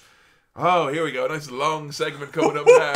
The state of this. Billy, what are you talking about? It's time for the SummerSlam million dollar chance. I'm going to spoil it right now. This is my match of the night for sure. Yeah. Like, this is unreal. M- MVP Ryan Haddock. Like, when, when you said at, toward the start that this was going to be the last time we saw Todd, I was like, this kind of explains he's, it. he's going out swinging. Th- this is an absolute mess. Now, Billy, in fairness, Todd said that he could no longer juggle his radio commitments and his WWF commitments, okay? He was on the road one, two nights a week. Uh, at, you know, Damn. you're talking eight hour days. You know, he was he was at the cold face, you know? He he he d- can't handle the responsibility of lugging those 100 keys around. He can't do it. They're in the back of his car, like. Now, they didn't really set up the contest very well here. What was your understanding of what this was? How these winners made their way to SummerSlam? So well, I don't really know how they got to SummerSlam. Yeah. Oh. They didn't really say how they got to SummerSlam on on SummerSlam, but basically we're going to win a bunch of uh, we're going to win a casket full of money, million Yeah. dollars by picking a, a key a numbered key from one to one hundred. my heart is on edge. Like, you know, watching the actual lotto numbers being read out is so much more interesting than this by comparison. Because at least you can think, well, maybe someone somewhere may have won. Hmm. Where what you're seeing is, no, no one is definitely going to win this. But they've given this like weeks. I'm talking Weeks? like a Lord Tensai style build up of like, folks, million dollar chance. It's fucking coming. Hmm. Like twice a week, every week, going on about it. They started off like it's this very high concept thing. They're like, we're about to show you a small video package, ladies and gentlemen. This will contain the first of the passphrase, which will form the inevitable clue, which will give you a chance to win a million dollars at SummerSlam. We're like, what? And then it cuts this like real, like you know, Freddie Fellini uh, gimmick type of thing where. Stupid. It might be something like the headbangers or Yeah. a golf course, and Yeah. then like they get struck by lightning, and a man goes, "Life," you know, like, or someone, Yeah. you know, someone's floating in a pool, and like Honky Tonk Man, like I don't know, finds a shit in the pool, like they did last SummerSlam or whatever they did. But every week they would make out that it's like, get your notepads ready, ladies and gentlemen, eagle-eyed viewers. This is your chance to catch the clue and win a million. And literally every week they just turn to the camera and like, clue this week's clue is light switch. Like, It seems very rinky-dink. It just reminds me of the decoder ring he gets in A Christmas Story, where it just spells out, "Don't forget to drink your Ovaltine." I mean, this is not really at the level of Million Dollar Mania, McMahon Million Dollar Mania, where that was like, look, let's just keep this going. We are going to be giving away money. This was like, let's have the most convoluted infrastructure possible that will give us the most TV time, but also the lowest risk to the company Yep. possible. We just made back this million dollars from New Jersey. Now Yeah. let's not lose it. Now, bear in mind as well, for the, for all this build-up, they never explained to you how this is going to work. They No. were just saying, you get all the clues, you give us the clues, and you've got a chance to win a million dollars. That's all they said. And there's a lot going on here because obviously we have two contest winners already. We've got young Ryan, and then we've got a guy who looks like Stone Cold Steve Austin. And Todd's like, "Well, you look like Stone Cold Steve Austin there." Oh yeah, no, I do look like Steve Austin, but I, ca- uh, before I look like, but obviously it's intentional. I already did this. I already did this, but I continued it, and yeah, it does look like Steve, and I've sort of kind of leaned into it a little bit. Yeah, great, thanks. When Ryan, the 12 year old, won, and this was like literally the poster child of how this contest is going to go down, because you had Vince go, Ryan, hello, have you got the clues? I do. What is the clue? A a key to a happy life? Well, Ryan. You're going to SummerSlam. The kid's like, oh my god, I'm going to SummerSlam. Oh my god. Yeah, that's right, Ryan. You're going to SummerSlam. How many people can I take? Uh, you could take one person to SummerSlam, Ryan. And they go, oh, okay. And Ryan will see you at SummerSlam. Could I bring my mom and dad too? Okay, Ryan, you and a guest at SummerSlam. Thank you very much. Uh, so we have our two, Here they are. And we also have Sunny and Sable somehow coexisting on screen yeah. Yeah. the fucking tension here. Both are showing what they can do. Like Sunny's like, "Oh my fucking beer! What? This is how you do sexually frustrated banter with Todd Pettengill. Come here, Todd. Get your head in my fucking face. Come here. Come here to me." Like, you know. Sable's just like stood there. Like. Sable's like, "I will smile so fucking vacantly." Like, Honestly, I know that the, the role they're being put in is a shit show role, but Sunny is so much better as a performer than Sable ever was. Like, because this is a train wreck. yeah, because it's a complete. We only have wreck. two contestants, so how do we find two more contestants? Well, there's people that are playing along at home that might have chance to win, so we're going to ring them up now, and we're going to have two lucky people. The first two to answer the phone will get. Yeah.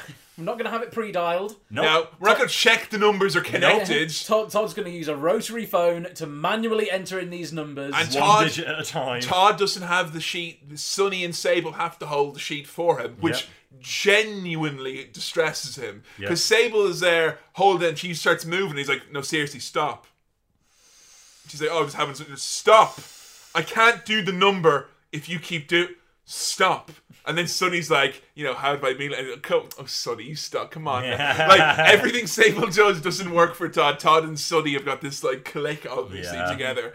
So yeah, uh, surprisingly, the lessons that weren't learned nearly 12 years later at Million Dollar Mania were not learned here Yeah. in 1997. The first number rings out, Yeah. the second number is disconnected, and this is live on pay per view. And wouldn't you know it, Todd stinks at covering for this. Yeah. Like, "Oh, I guess uh, we'll try another number now. Sable, can you uh please zero? One, one second, ladies and gentlemen.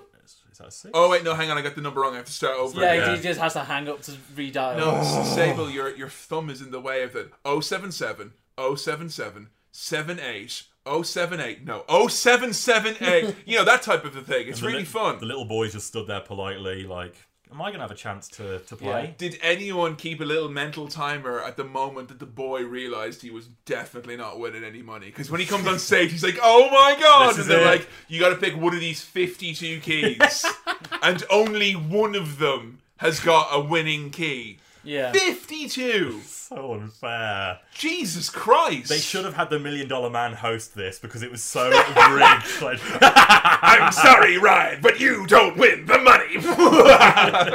it was so bad. This was Vince McMahon literally kicking the ball away from the boy trying Yep. to do the Yeah. keepy up Yep. your challenge. Todd eventually reaches Michael, who isn't watching as his cable company doesn't carry SummerSlam. Vince breaks, breaks out the nervous laugh like, Yeah. immediately. let's move on. And then Sunny at one point is like, whoop, I got the numbers here. And he's like, no, Sunny, please don't show those. You're, you're going to break GDPR. So Michael pick is the first to pick a number. Yes. He picks 33. It's a good strong number. what number would you pick, Bill? I probably would have gone my birth date, so 16. I probably would have gone through. Uh, pick number three, I think. yeah, good. good. number three. I'm going to number 27 because I think that's like statistically, I think between like 1 and 50, 27 is the, the number that people always pick the most, apparently. So figured that the dum dums in WWE would have been like, Duh, 20. well, you would have picked 3 because you know it's the winner. Yeah. Ah, Dumb Plus, Bibolo. plus 27 is also your, your favourite Jim Carrey movie. and That's, that's also, number 23, though, isn't it, Billy? Isn't it number 23? yeah, Is you're mixing up with you're mixing up with the greatest WrestleMania of all It's, time. Oh, it's the number three because I remember the trailer, like little anxious teenage Adam being like, "Oh, this looks scary," and Morgan Freeman's like, "The Mayans believe the world will end in 2012. 20. That's two. Zero plus one plus two. Hang on a second, let me crunch these numbers. My God, it checks out. It's the number 23 again. so his key doesn't work. Second guy's key doesn't work. oh. Second phone contestant loses as well. Ryan just looks upset, like, and Ryan is like, he's like, I'm gonna fucking break this, I'm gonna burst this lock, mate. It has He's to open. He's like, "Ah!" Come on. and yeah, no one wins, and Yeah. this took nearly 20 minutes. all, Crowd's all, dead. all four people get a $5,000 savings bond. Ooh, and Vince is like, "Oh, come on! You didn't mention the savings bond, Todd. That's a good. That's a great deal." Like Vince is giving out twenty grand here that he does not want to give out. Yeah. and he's comped four tickets to SummerSlam. That's you know that's dollars and cents right Yeah. there. You know.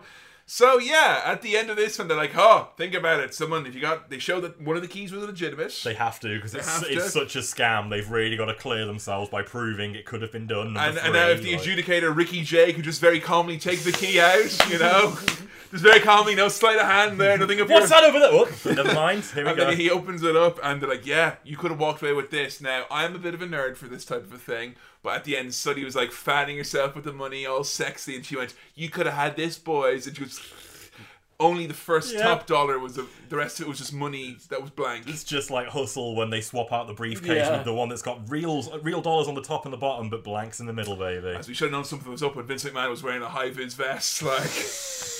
But to, to, to be fair, though, they're not going to let, like, that little kid walk out of there with a million dollars cash, are they? Someone's not seen the Cartman Land episode of Right, when they gave away a house at in your house, Yeah. that was janky as well. But this, this, even Million Dollar Mania at least gave us moments like Charlie Hosco and like you know trying to work the crowd, or Great Khali ringing a phone, or Vince McMahon being crushed. Well, the difference You in those know. competitions is they had winners. That's true. There were some winners. Yeah. And Vince McMahon being rickrolled as well. There's good memories, and Jim Ross being very upset. Good memories. This has got to be the worst one they've ever done. Mm. Is there anything worse than this?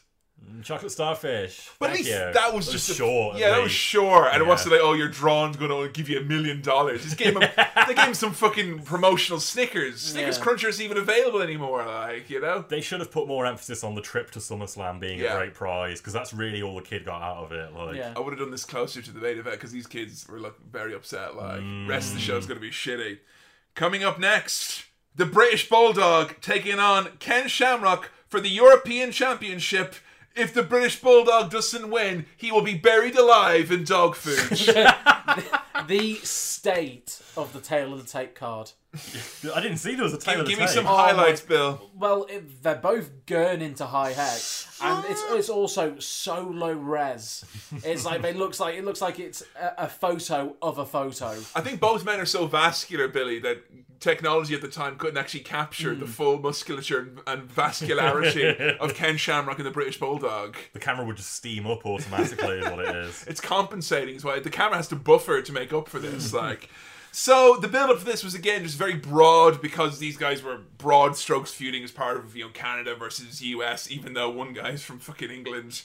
But yeah, the dog food. We only had one real build up for this, which was the arm wrestling contest on Raw, which ended up in the British Bulldog getting out. What you know when it's a big can of dog food for a really big smelly dog, Yeah. and it's like oh, it's, it's a big smelly dog, so it's all full of eyes and stuff. Yeah. Like, The pedigree Chum. Yeah. The one that comes in the plastic sausage. Yeah, like this dog is too big for me to have any ethics about what it's going to eat. it's, uh, I'm sorry, you're too big. I just open this drum and I pour it out. yeah, like if uh, if you're like a small dog, you're gonna get one of the little small ones that looks like pate that Yeah. probably tastes Yeah. very nice. Mm-hmm. You're a little terrier, I care a lot. You're one of these big fucking elephant dogs. You're like, living like a Victorian orphan. You know, you, Yeah. you get what you're fucking given. I'm just gonna feed him entrails and bone meal, whatever the fuck it is. Fill him up like he's an Alsatian. So yeah, we did get in the build for this. Ken Shamrock getting dog food smeared all over him. Very scary. after looking. being headbutted. We've seen dog food before on the SmackDown crawl. We have. We've got a boss man and Al Snow situation that mirrored this very similarly. I never had a dog. Only only had a cat. So mostly dry food. Uh, folks at home, cat welfare. Dry food is best for cats. But I thought that dog food was thicker than, mm. than the stuff here. This is more of a slurry. Yeah. This is more again of a- like, like, like wet cat food. You can get it in jelly. You can get it. You can get it in gravy. 'Cause I or would've you can thought you like, had a solid to- mass that looks like a bunch of Weetabix like fused. Yeah. Yeah, I thought you had to work the can to get it out. Like you know, you had to kind of grind it down a little bit. You know, like the Undertaker would, would rub his his elbow on someone's face. You rub your elbow on the can to loosen the jelly. Like this stuff flowed like wine. Yeah, it's fucking disgusting. And the brown stain on the mat that was there for the rest of Raw was not a fun one. one. And we got some shots of chunky dog food. Uh, that's my brand. Oh boy! One night only plug. Yeah, that's coming up. It is coming up. Heading to the UK. All I know is that there's a contingent of UK fans who are like, will never forgive WWE because of what happens on that night. Oh boy. Ne- have you seen it? no, I haven't. Uh, Me and Adam going back to the UK pay per views like at yeah. last. We'll be coming at you. We've announced our main event here. It's HBK and the Bulldog. Fucking A. If Bulldog's got his belt, it'll be for the European Championship. So yeah, I'm excited for this match. Yeah, me too. I'm keen on both guys at Yeah. the minute. Like they're both good performers in '97. And you know, Shamrock was a lot better, a lot quicker than I gave him credit for, and Bulldog was just a lot better than I ever knew he was. I'm all about the Bulldog right now. Yeah. He's so good. Like even little things like he's been on commentary and stuff with Own, holding his own, being really funny. Like they're they do these little things like getting underneath his skin, saying, "Ah, I think people are saying that Ken Shamrock's like the strongest man." Like, what? How dare you? I'm the strongest man in the World Wrestling Federation.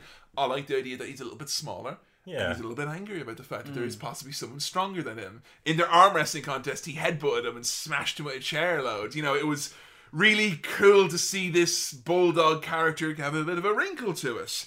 And on that note, because I was so invested, Adam Bigelow's going to take us through this matchup. Hey, okay, so straight off the bat, as Shamrock's making his entrance, that he does the Austin and Rock, like he runs in the ring and like starts pounding him immediately because the dog food was such a fucking serious sore point. Like Shamrock leads Bulldog around, and almost immediately it starts getting clunky because he tries to do an Irish whip, and then he stops and he's like, "Oh no, different direction, go this way instead." Yeah. So already there's a bit of like clunkiness to it.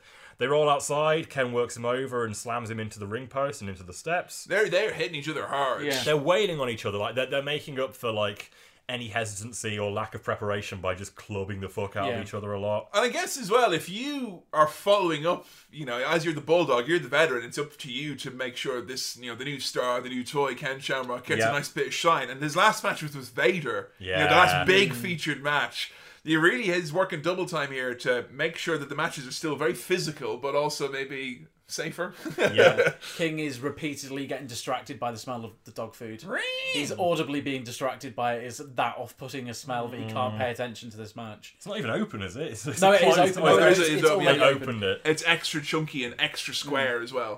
Which make, also makes me think that it's not actually real dog food. You've got to hope not. I, I think I think it's I think it's gimmicked. I really would hope it's just like some sandwich filling. How like- do you gimmick it? You get like some corned beef hash or something like that. All right, I like the nougat from a Mars bar and chop it up and then set Yeah. it in a, in a plain Yeah. jelly. That would work. That would That'd totally work. Okay.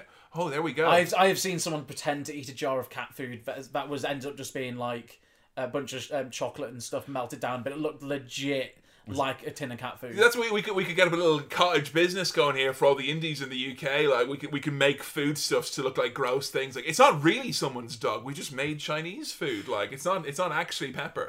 Sorry, Billy. What was the contact? Was that at the fringe or something? What was the person doing eating the cat food? Um, hungry, it was- it it? was gen- general general prank. He's like, do you, oh, do, you, do you want to see me eat some cat food? And I was like, yeah. Just- So he just comes in, eats cat food. What's the matter? It's a prank, bro. I'm out of here. You don't get my sense of humor.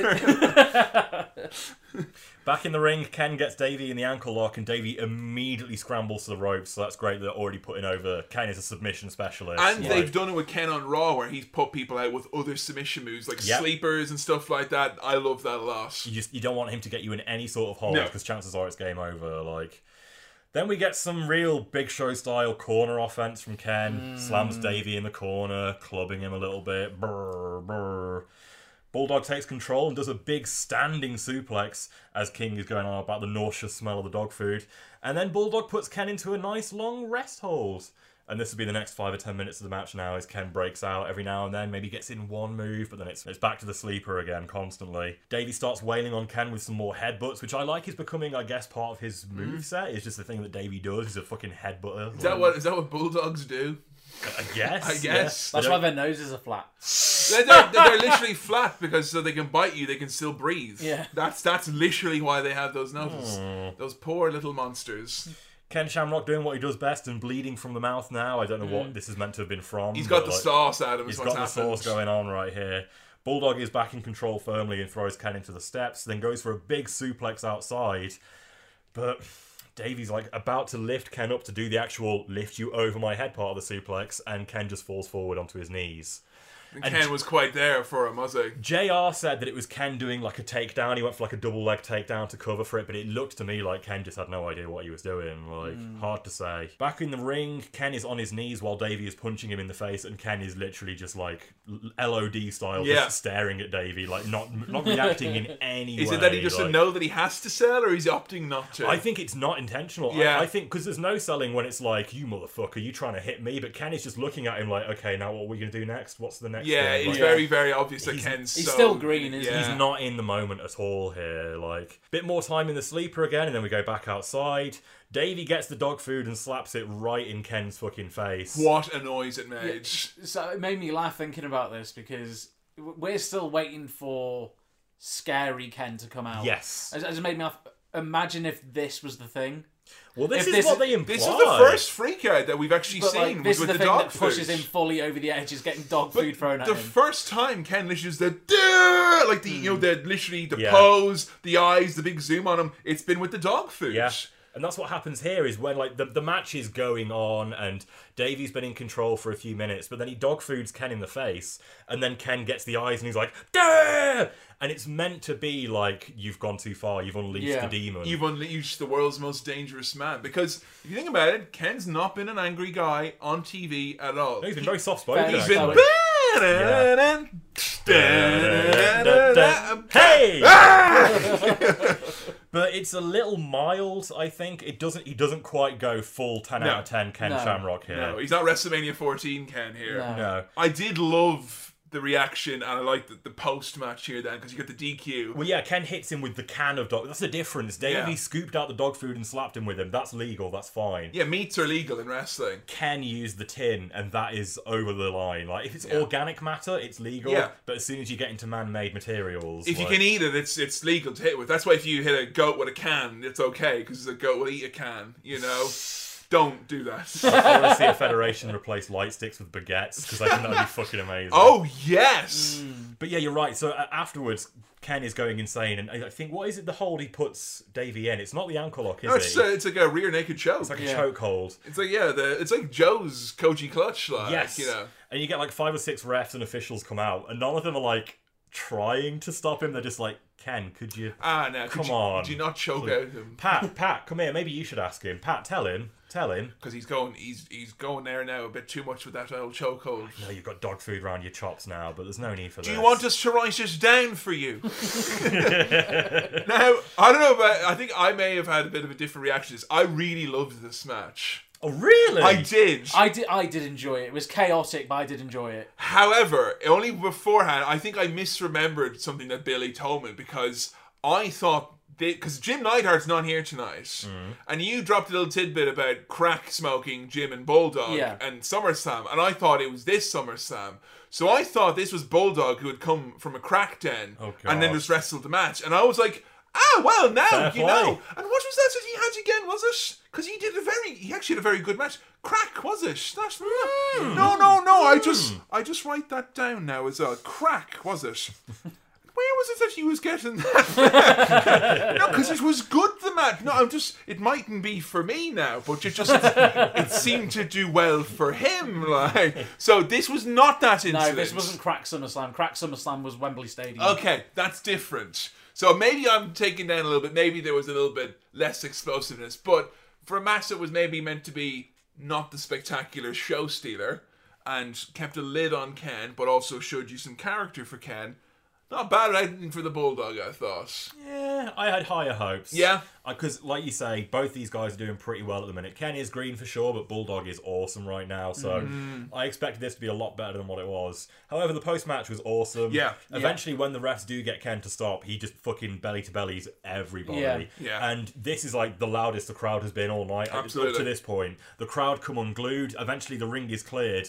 And I think we get like quite a significant moment here where Ken is just stood looking at the crowd, and you can sort of see it in his eyes, like this is working. Yeah. Yeah. They're, they're into this, and he just stands there and he goes, "Ah!" and everyone goes, "Way!" Big scream, big pop. Yep. The Ken Shamrock story. but the, you're right, the big eyes. Yeah, I think you can see him realize this is working at this point. It's time for a caption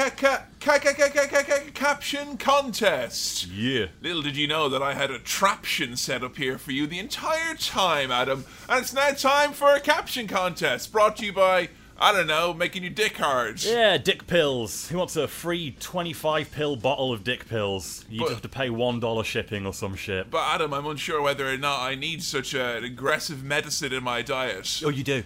You do. Even if you've never had a problem with ED in your Yeah. life, you every man needs these pills. Wait, are you telling me that with a soft, chewable tablet, I can get my dick as hard as Bruce Prichard, Jim Ross, Tony Schiavone, Eric Bischoff? All the sex gods of the modern era, Kevin. That's exactly right. You can get yourself a nice hard boner, and the only thing it's going to cost is a strain on your heart. Speaking of sponsorship, today's caption contest is brought to you by AE Commentary, or subsidiary, which exists on selfie.com forward slash AE podcast, or more likely over at patreon.com forward slash AE podcast. Hey Adam, do you like movies? I sure do, Kevin. Well, then I've got a podcast for you. Cinema Swirl. No, oh. wait, do you like us talking over movies? I sure do, Kevin. Well, then, I've got the thing for you. Sellfy.com forward slash AE podcast. There's over a dozen available now. I'm sure people are aware, you know, from way back in our, our OG paid content. We did Beyond the Mat to get a microphone way back in Yeah. 2014, but we've had a few additions since then. It's been a long ride on the AE commentaries. We've covered so many WWE Studios flicks.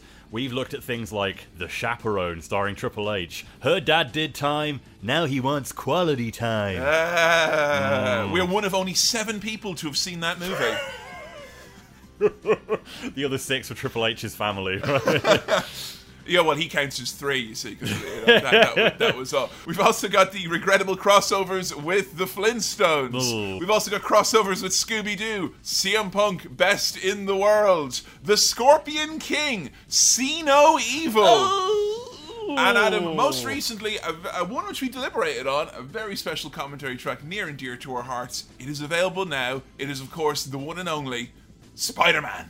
Not any Spider Man. 2002 Sam Raimi Spider Man. And yes, it does star Randy Savage for about five minutes, so it is wrestling adjacent. Thank yeah, you very that- much. it's absolutely fine for us to do it. We um and ahed about it for ages because obviously this is going out of the wrestling movies category a little bit.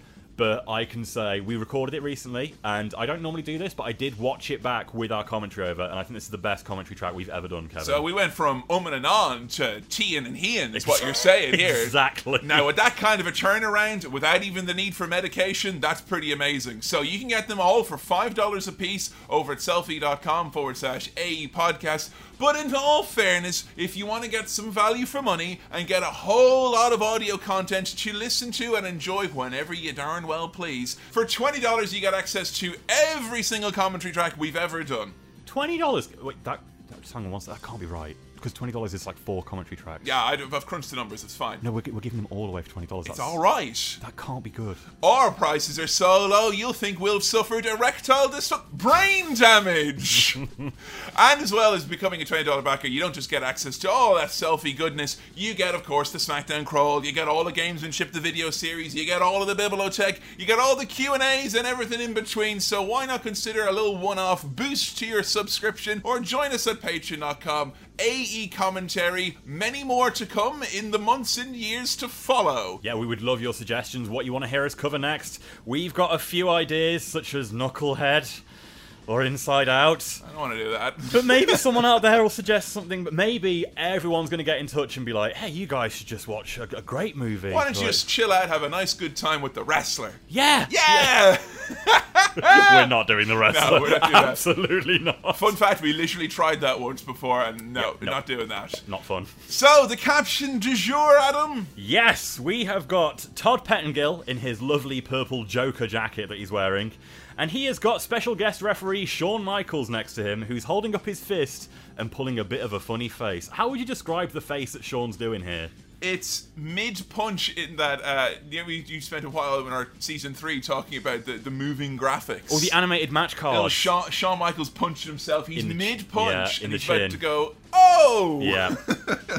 and Todd, also Todd, we should say his face, very much sort of like, oh, ladies and gentlemen, six figure contract, can you believe? I'm out the door. He is out the door. He's- Sorry to see you go, Todd. You can't see below his waist, but he literally has one foot out the door there. It's very, it's stretched quite far. And his like. suitcase in his hand, like. We got some captions here at facebook.com forward slash Attitude Era Podcast. Take part in caption contests, goose videos, all that great stuff. Give us a like. And we also have some captions here on twitter.com where you can find us at AE Podcast. Starting off here, we got Max Alexander, and this is good when a caption contains within it a new picture that they have devised. Ah, now. Introducing the new Shawn Michaels Todd Pettengill collaborative album. Now that's what I call Chin Music, Volume 20.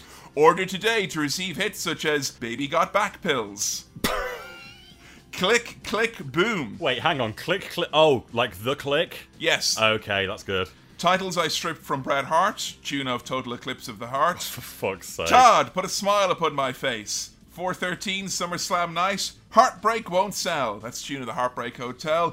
Arthur's theme and many more. Arthur's theme?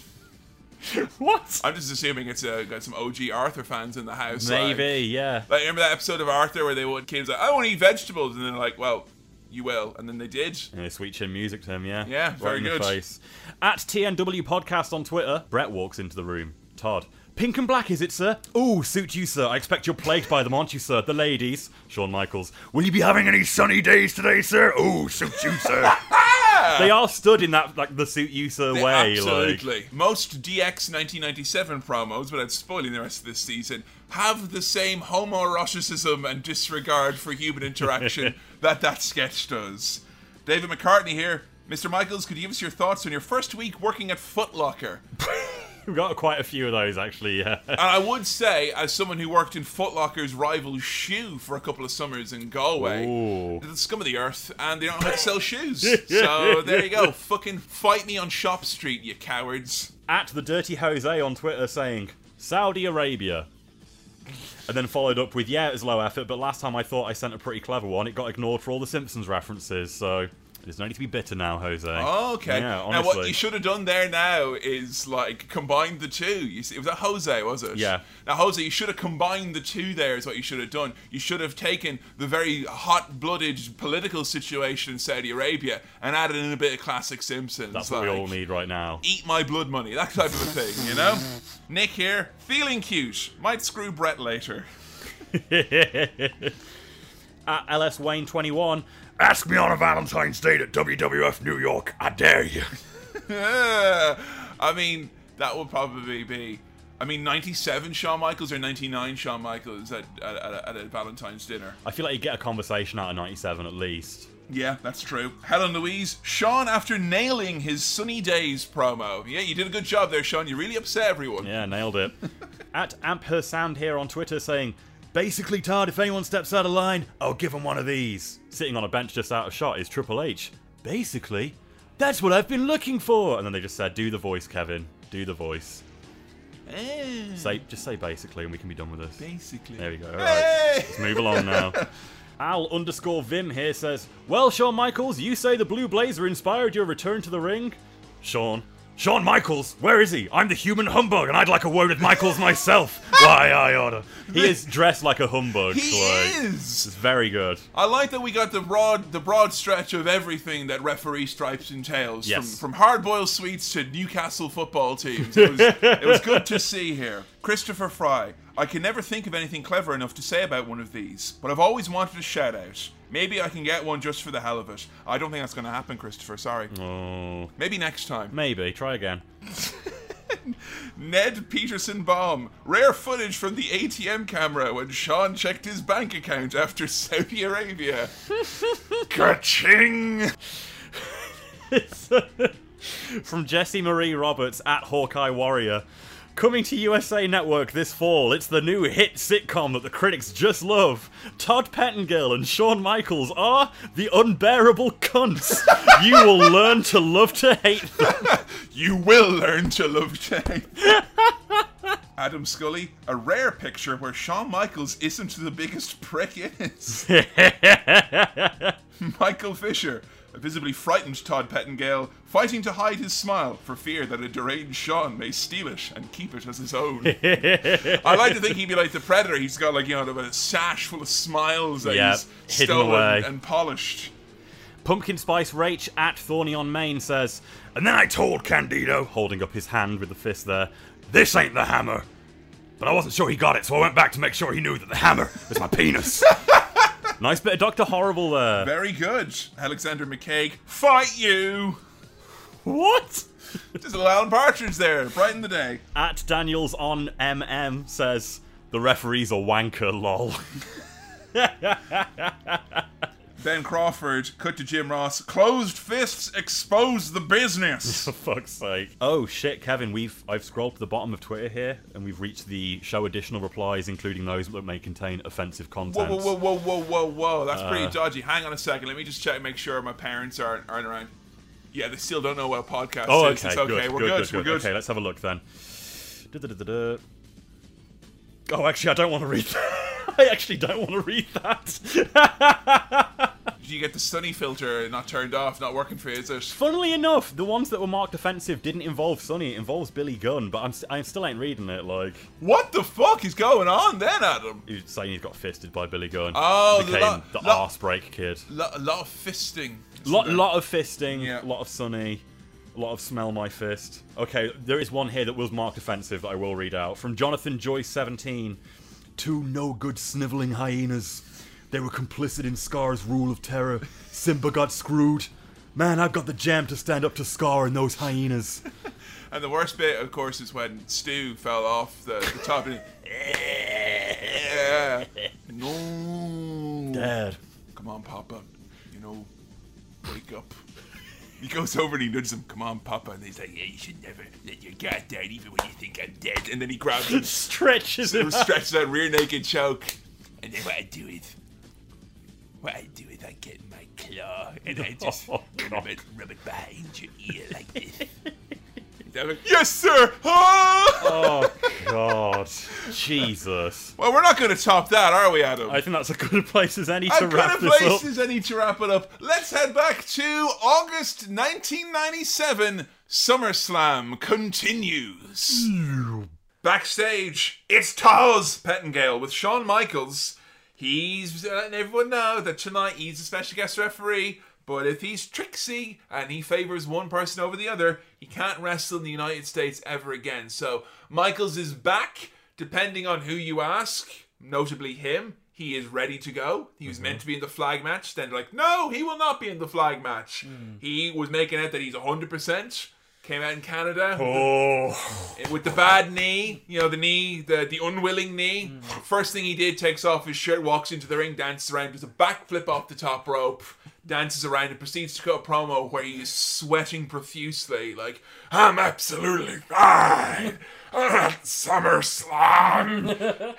Hitman. it's great because in Canada, obviously, he's a massive heel because Bret Hart hates him so much. So you've got all these people booing this man that's meant to be like in no shape to work, and he's like fucking doing backflips and Yeah, shit. and he's there trying to do the to camera like I'm the best shape of my career. He's fucking dying on his feet here. Yeah. It was the most intrigued just because you went from being like Shawn Michaels, smiley, hey guys, shaking hands. Oh, Steve Austin, I might kick your butt, you might kick mine. To this weirdo who's mm. sweating his face off, pointing at his dick, mm. sticking miniature Canadian flags down his pants, flipping off the back, you know, flipping off the turnbuckle, talking about how everyone in Canada is like gonna suck his dick or whatever. It's like, who is this guy? But I was never more worried for Shawn Michaels in or out of the ring than during that promo because he looked like he was gonna pass out. Mm. He was drenched in sweat head to toe. It reminded me of like remember when Warrior came out to do his promo and he just couldn't stop sweating. Yeah. You know when wrestlers come out and they're in front of the lights and they just their body can't mm. handle the adrenaline. I don't know what it is. Doesn't stop Vince from looking so delighted every second he's in the ring with Shawn, though. Like, Vince has got that bit. I know people always go on about Vince fancying Shawn, but the way he smiles Yeah. when he's in the ring. Yeah. Shawn gets down on his knees and he's like, I'm begging you, boss man. And Vince is like, looking at the crowd like, oh, are you seeing what I'm seeing? Oh, my. And I'm not even the birthday girl. Uh, yeah, Vince is enamored with Shawn Michaels. Absolutely. To the point, Adam, I think, that he can't even tell what's wrong with Shawn Michaels. no, that's it. I think if Shawn is telling Vince, I'm good to go, Vince is going to believe it because he's in love with him. Like, And, you know, all the while where people are wondering about how Bret and Shawn are getting on, how Bret's affecting Shawn and Shawn's affecting Bret, people aren't asking the most important question, which is how Vince McMahon is affecting Bret and Shawn, and how Shawn Michaels is fucking affecting himself. Mm-hmm. Because, again, this work environment where.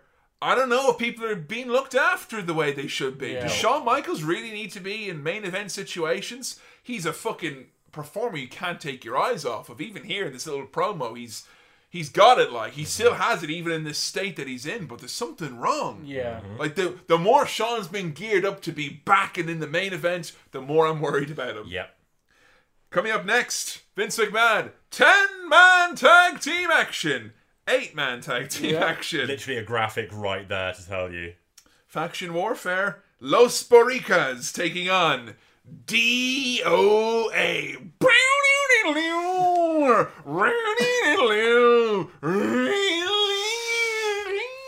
DOA are over. Yeah. I don't know how to break it to you both. They are over, and people love them, what they're seeing so far. Hmm.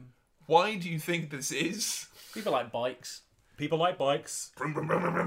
People like factions at this time, as evidenced by NWO, DX, Yeah. Nation of Domination. There's a lot of that going around in the, in the business, yeah. And there is a lot about the presentation of these two gangs that is cool. I think we talked about this before that the fact they've got the uniforms, distinct looks, distinct the Warriors, themings. baby. Yeah. It is. Vince Russo's seen that movie. They should have had the announcer be like, okay, boppers. The Las Boricuas are going to take on the disciples of the apocalypse. I um, I thought I would do some googling into what Los Boricuas meant because I, I thought it was, I was yeah. gonna be it's gonna be something cool. Good shout. Yeah, just gonna, that's it. It means the Puerto Ricans. That's Wow. literally what the team is called. The ah. Puerto Ricans. This is what we do. This is who we are. We're Puerto Ricans. We're Puerto Ricans. Yeah, Puerto like, Rico, Nothing, yes. nothing creative. no. Wonder how long it took to come up with that. I mean, look, what they're getting TV time, they're getting a bit of character work, but it's the broadest of the broadest of the broad racial stereotypes. They're showing Yeah. up in the big lowrider Yep. with the with the mamacitas, you know, playing loud music. Dressed up like the Blues Brothers for some reason. Mm. That bit I don't really get, other than the Hurricanes and the Warriors wear similar hats. I, I don't know. But yeah, they drive around in their lowriders. DOA just show up constantly revving their motorbikes. But the important thing is, is all we've really seen, even with lots of matches between them, is we've seen maybe Crush get in the ring for five or so minutes doing the usual Crush crap. And then it's eight men running and it's a big brawl. Yep. And then someone starts revving up a bike. And yet the audience react to it because it's vehicles, it's loads of guys, it's pandemonium, and it's edgy. It mm-hmm. is edgy Yeah. and it's working. This is it coming to a head here because now they have to wrestle a match. Yes. that's it. There's only so many times that kind of pandemonium will pop the crowd. It is very much diminishing returns. So And like I thought, the obvious thing is these guys all got these fancy Titan bikes, which then become Harley Davidson bikes, which then become Titan bikes because obviously they couldn't get the endorsement from Harley Yeah. Davidson that they wanted. But like I thought, the obvious thing to do is, is you have the Boricuas fuck up one of the bikes. Or all of the Yeah. bikes. Yeah. Do something with the bikes. And what they actually did was they had Savio go, Oh, guys, you got to come back with me. There's been a terrible accident. They come back and go, What is it? And they're like, Look, over. All their bikes are fine. But wait, look over there. Like, out of the corner of your eye, well off in the distance, there's one of the Boricuas has one of the bikes and a very plastic bin, and he's like, "I'm ruining the bike," rah." and they're like, the DOA are like, "Oh, they've destroyed the bike, guys," Yeah. and like, "Uh, we can get the we can get the deposit back on that still. Oh yeah, I just pretended to hit it with a plastic bin. It's fine. So not really the not really the destruction and the violence that you think you'd be seeing. gang warfare. The South African gang will, of course, be making their presence Yes. known very soon. They've re-debuted on Raw, the Truth Commission, and the oh. Commandant. I actually forgot about them. I was thinking like, oh, of course it's not finished. Nation of Domination's got to get involved. Fucking forgot about the Truth Commission. DOA, Skull, Chains, Eight Ball, and Hitler. Sorry, uh, sorry, there are two Nazis in here. See if you can figure out which ones are. Oh, those tribal tattoos are kind of strange looking, almost like they're SS tattoos that have been covered up. Jesus. before we really had a handle on tribal tattoos. It was the mid 90s. You had to be there.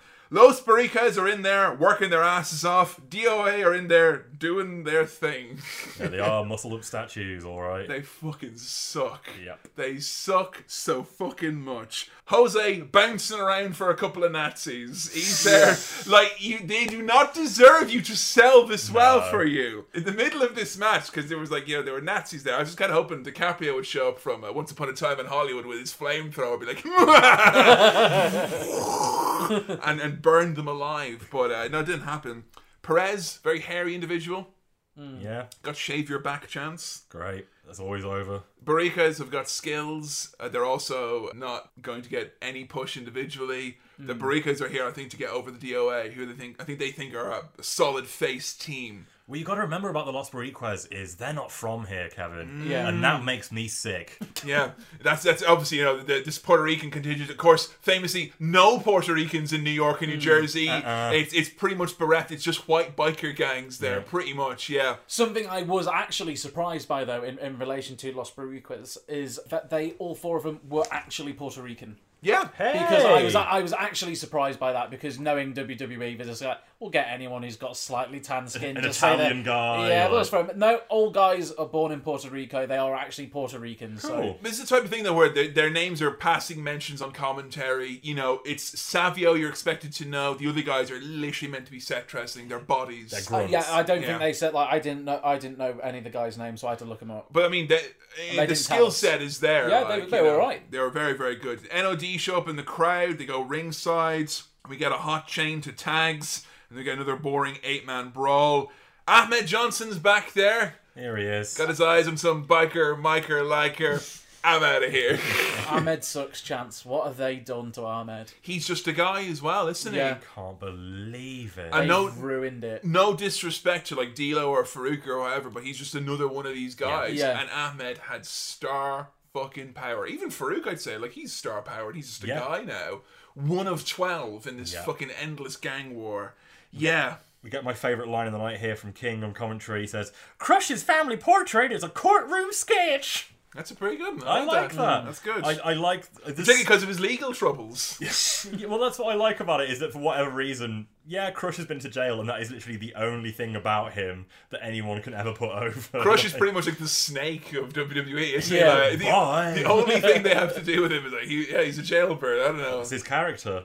and they drive away on the bikes. They need premium, dude. premium. Ahmed Johnson does the Pearl River plunge to chains in a way that completely protects him, but he lands on concrete. That is the most Ahmed Johnson thing Yes, I've ever seen in my fucking life. You, you, you are massively hurting yourself without even realizing it, and gotten someone else nice and safely over. didn't even know it was meant to be his finisher Yeah. until JR called it. Pearl River plunge. It wasn't even a proper one. He's kind of did a weird sit out powerbomb. He didn't hook the arms properly. So yeah, then he throws him back in the ring. Perez just hits uh, like not even a dive and just a basic elbow drop. It was a nice elbow drop, but the Boricuas win. Gang brawl again, and the crowd is so much quieter now. It's like they've realized, like this, this is it. It's like when you have the battle royale to start. It's like here we go. Yeah. And I was like, oh, okay, nothing's gonna happen then, is it? It's every Saudi Arabia match ever. This is what happened here. Some talented workers, zero effort, hmm. skewed motivations, and the crowd was not into it. Most of them were sat down. Crush goes vroom vroom vroom vroom vroom on his bike too. Ooh, American Badass. Coming up next, Intercontinental Championship on the line as the Rocket Owen Hart sits to defend against the toughest SOB in the World Wrestling Federation and public enemy number one in Canada, Stone Cold Steve Austin. The Canadian Stampede. I was the man that beat Stone Cold Steve Austin.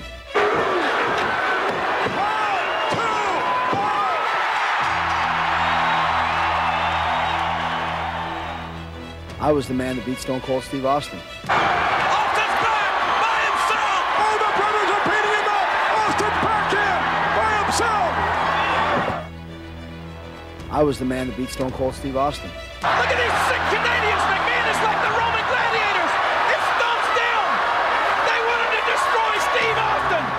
can out wrestle him. Stone Cold Steve Austin has been handcuffed.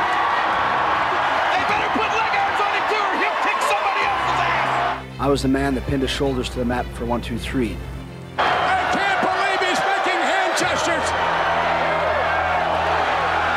And he's handcuffed. He doesn't give a damn. You can put my arms behind my back, but you can't shut up the fingers. I was the man that beat Stone Cold Steve Austin.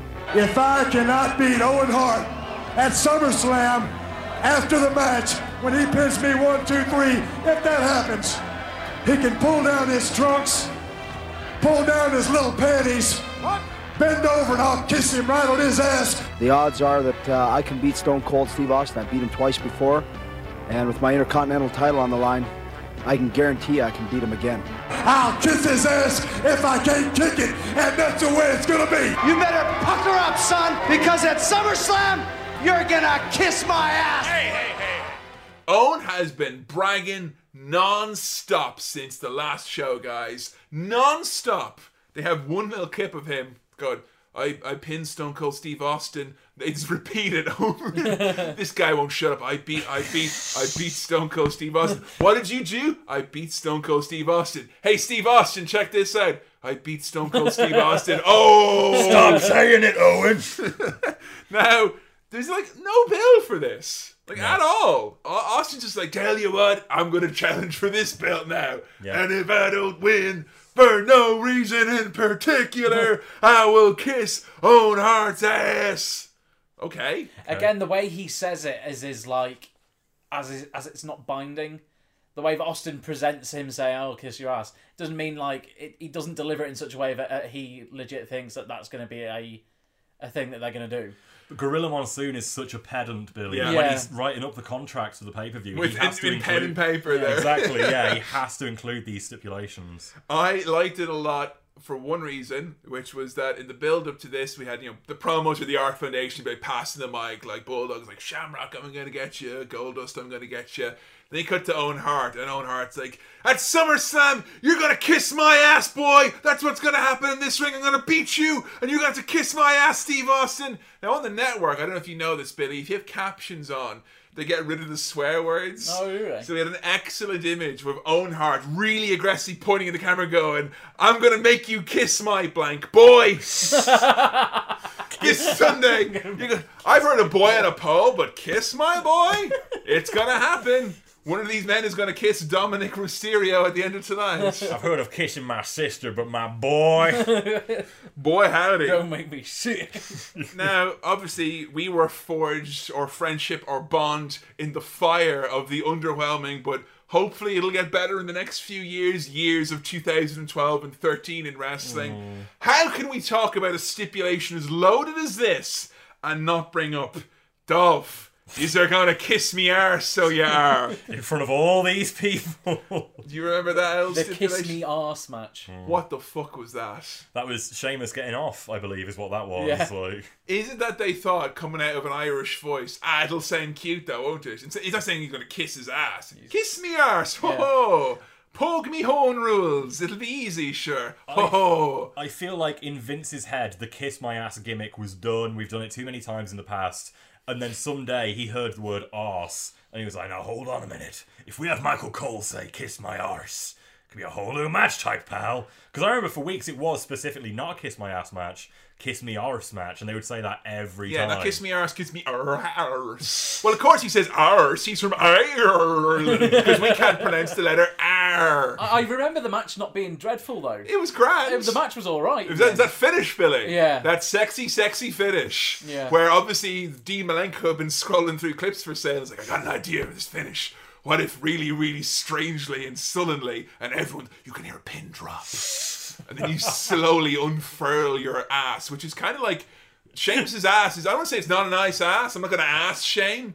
But it's not the kind of ass where it's like, like Vince McMahon's ass is going to do tricks and stuff Yeah. like that. You know, it was a very muscular It's a utility ass. it's like a, it's like a rhino's ass at him. It's like Yeah. it's all business, you mm-hmm. know. Yeah.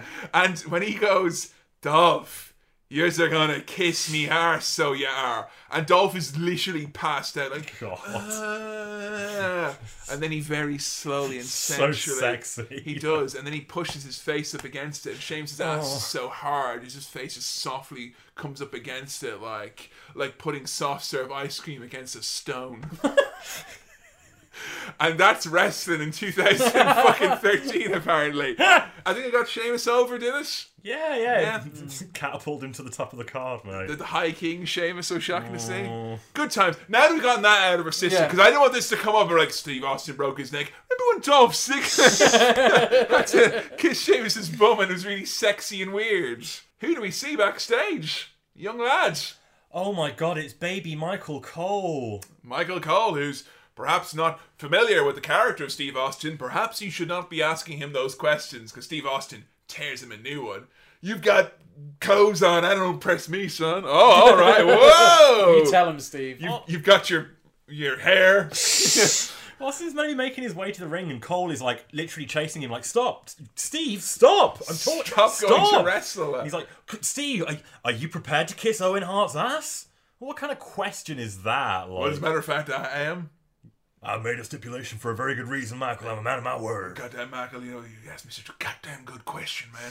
You know, I almost feel like I'm here on the war zone with you. You're still like a war correspondent almost. I am very happy to see young Michael Cole. I'm not sure it's his first appearance. I know that he appeared in No, Survivor think- Series yeah. 96 might have been, but this is Boy Cole been brought out here. Get out of here, Todd. We got a shiny new boy. Legit. Austin coming out, this entrance, just fucking brilliant. This is pure Steve Austin. The, the look, you know, mm-hmm. we did Terry Funk recently for How to Wrestling, uh, which is really interesting, like a character study almost, because Terry Funk is someone, and Austin's not said this himself in so many words, but I think that people have said this of Steve Austin, where he is the type of performer where he's not like, oh, I'm going to do this, that, and the other now. He's the performer where before he goes out there, he is Steve Austin now. Mm-hmm. If you see him, he's going to get you. Mm-hmm. Like, this is him for real, being this, reacting like this, like it's a fight, and that is 100%. That is not a character. That is him right now. You can't tell him he's, he's performing, and you just see it from the way he walks out. My God, is it interesting or is it fair to say to compare Steve Austin's work we've seen so far in season four compared to the Austin that we would have seen in season one or even season three in 2001 where he came back after that surgery. Is this uh, Austin who was working much differently? Is he doing more stuff? Because I don't know if I notice much of a difference in his work rate or his style. Uh, I think it's just bef- before this match, he's quicker. yeah, I think he's just quicker on his feet. I think is the main thing, the main difference. he In sells more maybe. Yeah, in terms of move set, I'd say it's pretty similar. Yeah. to be honest. Because he wasn't ta- he taking Tombstone, I guess, here and there, but other than that, like there's a couple of moves he can't take now, I guess. But yeah, I'll just watching this match. It was amazing to see Steve Austin work such a technical mat-based match with Owen Hart because I thought, oh, this is going to do the usual thing. Owen will cheat, then Austin will brawl and come back. This was all working the arm, working the the leg, working you know the shoulder. Working the neck Working a couple of neck. times. They preempted the neck as well in this. I mean, I'm just judging from you, particularly Adam. You not have a very favourable face on you at the moment. How are you getting on with this match? Oh no, I, I actually thoroughly enjoyed this match. I got Mm. it. I thought it was a fabulous pairing. Like these two having the kind of match, like you say, where it's more about grappling and more about body parts. Like Owen is doing that Hart style of working, but he's so much nastier than Bret would ever Yeah. degrade himself by being. Yeah, yeah, and that's yeah. what I love about Owen is that hmm. he will go full villain. I love when Owen does the sequence here. He does you know, the cartwheel, the backflip, the big blue blazer kind of mm-hmm. look what he can do, and Austin just pokes in the eyes at the end of it. That was brilliant. But yeah, really, really technical work from both guys. Owen starts stamping on Austin's hand, and King made the grossest line of the night. At this rate, not only will Steve Austin have to kiss Owen's ass, he'll make him French kiss it. He said this before. He has an obsession with French kissing an ass. like like a little tongue's gonna come out of the ass, like like, a, like the xenomorph. He's obsessed with seeing Owen's arse. He's is. talking about how mm. sweet it's going to be. Like, oh, it's going to be so funny when Stone Cold loses and Owen has to pull his trousers down. And he's like, it's going to be great when Owen moons a whole nation. I can't wait. Like, I often find myself with Owen look kind of go, oh, here's a guy who's well ahead of his time. He's doing stuff well ahead of his time. You know, my God, though, the joint manipulation, and we make fun of joint Yeah. manipulation. Yeah. It's used so much in you know NXT and the UK and all that jazz. But yeah, you see a young Pete Dunne watching this or whatever. The whole stuff here with the fingers. Yeah. He's he's not even doing parts of it. He's doing the whole thing. The mm-hmm. stamping, breaking the fingers wide open, pulling them back. Biting fingers. Yeah. Oh, whoa! I don't think I remember Owen doing this nasty stuff before. I'd like to think it's just because it's Stone Cold. Like, he doesn't normally fight guys that are so ruthless and so dirty themselves. Mm. Like, if Owen's a bad guy, chances are he's fighting a baby face. So he needs to get really dirty for this guy. I fucking love it. Austin gets tangled up in the ropes. We get more joint manipulation as he's tied up in the ropes. Austin with the stun gun and then hits a power bomb on Owen Hart. Owen leaves the ring and just demands to be counted out and just raises his arms, going, "Yes, somehow I've won." Like, huh? He can't calls time out and just tries to run to the back. Yeah, they point out that he can win the belt and the stipulation just by leaving now. Yeah. Owen gets back in the ring and gets back in control. Austin attempts the sharpshooter, and this is when the, the neck chat starts up in earnest. Oh boy, like we get near falls that were I was so apprehensive at this point. JR's like, they're not just talking about how Owen wants to work the neck, he's talking about how Stone Cold has, at this point in his career, he's already had a history of neck problems. He's Yeah. already had Yeah. issues in the past. He's already broken someone's neck in Japan as well. Yeah, so In I hear. almost the identical spot sequence as well. I heard about this. you know, uh, Austin doesn't talk about that one as much, you know. Mm. As a matter of interest, because I know we had found before with a lot of Austin's big matches, he has done coverage on his podcast and all that, but he hasn't done a commentary on this one from our, our Mm, No, recollections think now. that might be a bit difficult for him, possibly. Like, The relationship between Austin and Owen Hart kind of, uh, I don't think he gets much more guarded than that. That's it. I don't think he wouldn't cover the match because of the neck injury. I think he'd be okay to talk about a match where he gets injured. I think it's because it's Owen Hart and things were weird and they never got closure together. Like, He will, t- I mean, on his podcast from listening a lot, he will talk about Owen. He Mm-hmm. will talk about Owen's tragic passing, all that stuff around it. Him and Owen.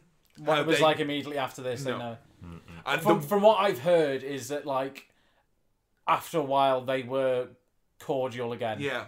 So, but they weren't. They weren't close. No. I don't think. But I don't know how close they were beforehand. That's the thing. It's difficult to know with someone like Owen, who's kind of like the locker room's mate in many Yeah. respects.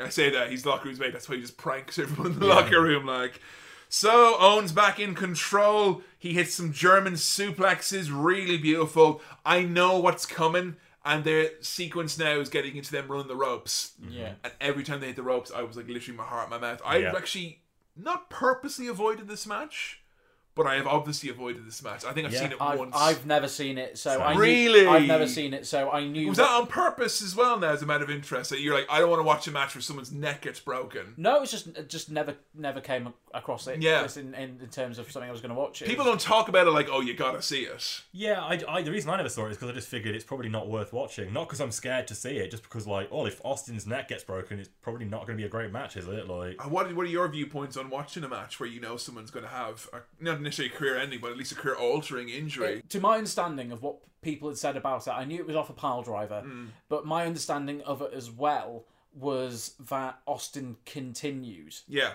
And what I took that to mean is after he got everything back together, there was going to be more match. more match. I Right, I see. see. That, so that's what that's what took me the most by surprise is that Austin was clearly done. Yeah, that was Had it. There was no more wrestling to be done. Like. audible call to the ref and Owen, we need to go home. I my, my understanding of it was there was another at least another five minutes of this match. Mm-hmm. Yeah, because they do often go on about you know Austin finishing the match. He does finish the match, but it's not. This isn't like when Taz broke his neck and he fucking walked a mile to the hospital, or he wrestled the whole match, or or you know, Triple H's quads, like, Yeah. yeah. There's there's all these stories of like wrestlers doing these ridiculous lengths and all that, and I think Austin. The severity of it was that there, no, there wasn't like he he could make it worse. It was as worse as it could be Yep. at the point it happened. So they're they're going off the ropes here. I I hazard to say that we did get the gloop of the night right before the fatal spot where Owen had Austin and chin lock, he's in the rope. Then Austin got up and cacked out a load of El Gack and slime. You like, like- I've got a special green pen on my own. there it is. That's your gloop of the night. That's that my is gloop of the surprising night, to me, yeah. Kevin. It's a lot of gook and gack that came out. A, a lot of ooze. One hour fifty seven. I don't want to give it a time code. Go and look it up. We get any colour on that gack there, Uh, Kevin? they're, they're too they're too busy there watching the uh, the the Kiss Me Arse match already. They've checked out. Like they're like, what? That sounds amazing. yeah, it was a white and thick, White and thick. white and thick, Okay. like pancake batter that's been overworked. Okay, interesting. So it, it's not going to be nice. Too much gluten is developed in that goo. Little dosey dough. We get the pile driver. Vince McMahon immediately realizes. Yep. You can tell straight away that, like, because they're like, "Whoa!" ho, ho," and Vince is like, "Something's happened. I'm aware that someone may be hurt right now." He he mm-hmm. he knows straight away. And yeah, I mean, you you you thought there might be a continuation of the action. How would you describe what Austin does to finish the match? So I think I I, I don't know what he, he's obviously whispered something to the ref, who's then whispered something to Owen, where he's said to Owen, "Gloat to the crowd, just do what Austin Yeah. does." Owen looks so worried. yes, Yeah. he, he is shaken up. Like, Like you compare this, say, you know, when Seth worked with Sting those few years Mm. ago, and a similar thing, like he thought he'd fuck the guy up forever. Seth was also similarly very nervous, but also I think it felt like there was more of an infrastructure in place that they had. They knew they knew how to kind of handle a Yeah. plan like this. Whereas this felt like it almost caught them off guard. And also in Seth's case, it was an old timer at the end of his career. Yeah. This is the guy, like Yeah. the the guy that we're building our industry around. Yeah, exactly. like- This this is now this is in a day and age right here before we have the contingency plans, and I think there is a big panic there. Like, what do we do? He's broken his neck. Mm. Yeah. What what? How do we finish the match? There's a stipulation. Mm-hmm. He can't be kissing no ass. Yeah, and exa- exactly. Yeah, Yeah, and wouldn't mind as well. They're like, you know, Austin on his podcast and documentaries, like, we had the stipulation, we had to, we had to honor the stipulation. I had to win. It's like, no one cares about the stipulation. You brought it up passingly. It didn't need it. Yeah. it's totally pointless. yeah. if there's anything that can excuse the stipulation going ahead, I think the fans will understand a broken neck. Yeah, Yeah. right. It feels serious. like the only reason they gave the stipulation is that they weren't confident that Owen Hart and Steve Austin having a match on its own and the competition between those two wrestlers and their two personalities wasn't going to be good enough. Yeah. like Owen and Austin are made to wrestle. And it's each a great match. It's a great Yeah. match. It is. It's a great It- match without the stipulation. It would have been remembered probably as a classic match if they got to where they wanted to go. Yeah. Because they were just amping it up here Yeah. and they were going hell for leather. but, but instead, you can know you can obviously see that the way that his legs are moving. He's not got full control of his legs. Austin can't even his hands. His, he, so he can't the lift his elbows arms. He can't how move he's his moving. arms. Yeah. He has to just slowly turn himself over and do the weakest. I mean, I obviously needs most. He has to end the match Yeah. somehow. Yeah. But and obviously, I don't you can't possibly knock Austin for this finish. No, absolutely not. But it is such a weak roll up where you know it it's it, it does take away from this match. I think what it does is it underlines the severity Yeah. of the injury. Yes, because if he just went quick roll up and then it was like one, two, three, I don't think people would have actually taken this as seriously. But it's like it's the fact he can't even pull Owen down. Owen has to drop down. Yeah. Owen has to roll onto his back. Yep. And then Owen has to kind of just essentially cradle himself. Cradle himself. Yeah. And like Austin can't stand up, Earl has to hold the belt for him. three refs holding him up, and he still can't hold his own weight. and you see the look in his eyes. He is he is not there. He is completely. I I cannot believe he managed to finish it. It is it is uh, it's like one of those testaments to the human spirit type of things. It's one of those things you tell someone who's not seen wrestling, so you can kind of get over the crazy lengths that performers will do. Who just a hundred like there's no way in a million years Steve Austin would let himself not finish that match. Yeah. it's to his detriment almost. Definitely. But this is a company that I don't think like knows what they're gonna do now. Hmm. Because straight away, Vince McMahon, they're showing the replays. He is like, it's like someone is shatting his cereal. He doesn't know what's gonna happen. Well, that's it. You've got to call the main event of this pay per view now, while you're also thinking about my top star may have just had his career ended in front of me, and now we've got nothing to do. Like, to put this in perspective, there is no equivalent now of this in 2019. there can't be. There is no one who is as important as and is, is like this person will be the business next year. There's no one like that in any hmm. company in wrestling right now. Not just WWE and their problem to make stars. No one in 2019 could suffer a setback as big as this. No one's is in point right now where they need this Yeah. as WWF. Who, yeah, the ratings aren't there yet. They're still losing, but the attendance is going up. because of this guy. Yeah, this guy's putting asses in seats. And I don't know, he's on the cover for the next pay per view. Hmm. I've not watched this period before. Me neither. I know that he's back pretty soon, making Yeah. jokes about being in a wheelchair. They're playing up, kind of going, Steve, we don't want you to be paralyzed. I'm not looking forward to seeing what's coming next. From what I've heard, he's basically going to be back on telly almost straight away. That's what it feels like. He has broken his neck. Yep. I tell you the most sickening thing about this. Do you know about him and Owen talking about the spot? I don't know. No, I don't know about This this. really upset me because not only is there all the horrible coincidences about neck chat and broken Well, we've neck not even angles, mentioned the spot in, in question, I guess, really. the, the pile driver. Yeah, Everyone's seen I guess, but it's you know. a pile driver, but it's it's more like a tombstone pile But a driver. sit, sitting down as opposed to kneeling down. You start off- Zangief pile driver. Yes, hmm. he's going to pile drive you like it is a tombstone, but instead of going to the knees, he lands on his arse. On the day of the pay per view, Stone Cold went up to Owen and they talked about this spot. And he said to him specifically because he knew he was going to do like a tombstone pin. He's like, "You're going to do it onto your knees, though, right?" And Owen said, "No, no, I'm going to land on my ass." And Austin was like, "No, it- you can't tell if Owen's ribbon or not because it's Owen Hart, but you're going to do it onto your knees, aren't you?" And Owen's like, "No, I'm going to do it onto my And ass." does he not do it onto his knees because Undertaker is is the guy who does it onto Austin his doesn't say that, right? like, but you've got to imagine that's probably one of the reasons. Okay.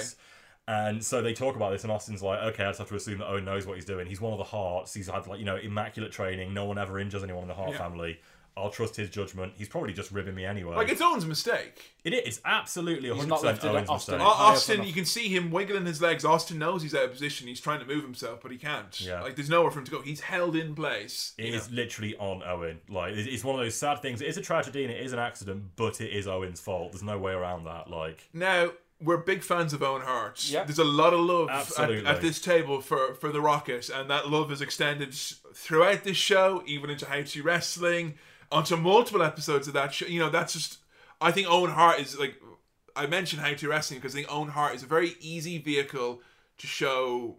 What's, I mean, I don't want to dwell on the bad stuff and the dark, you know, the end of Owen's life. Owen's such a great, valuable person to show new fans in wrestling because he shows so much of the joy and the great stuff in wrestling. What funny heels can be like, what great technical wrestling can be like. I think he's an absolute beacon for all that is good in the business. So that being said, what do you make to the story or the apparent truth that Owen didn't visit Austin in the hospital after this? Because we gave The Rock an awful hard time mm. about not showing up with Mankind, and Mankind. He got the shit knocked out of him at Royal Rumble '99. That was unpleasant. In many, in many ways, it was more unpleasant to watch because this felt like this was a that was a willful narrative they were doing, and this was just an accident. But we gave The Rock a hard time for not going Yeah. to see Mick Foley. Mm. Owen Hart not showing up to visit Steve Austin. Has What- that, has that come from Steve? that- that's come that? from well. It's, it's well known. It's well known. I've, I'd Baxter, never like, heard that. JR's conver- confirmed it. Like lots of people have talked about. I think Bret's confirmed it as well. Yeah. That Owen did not talk to That's Steve. that's very surprising. And that changed the relationship. with, with the Rock.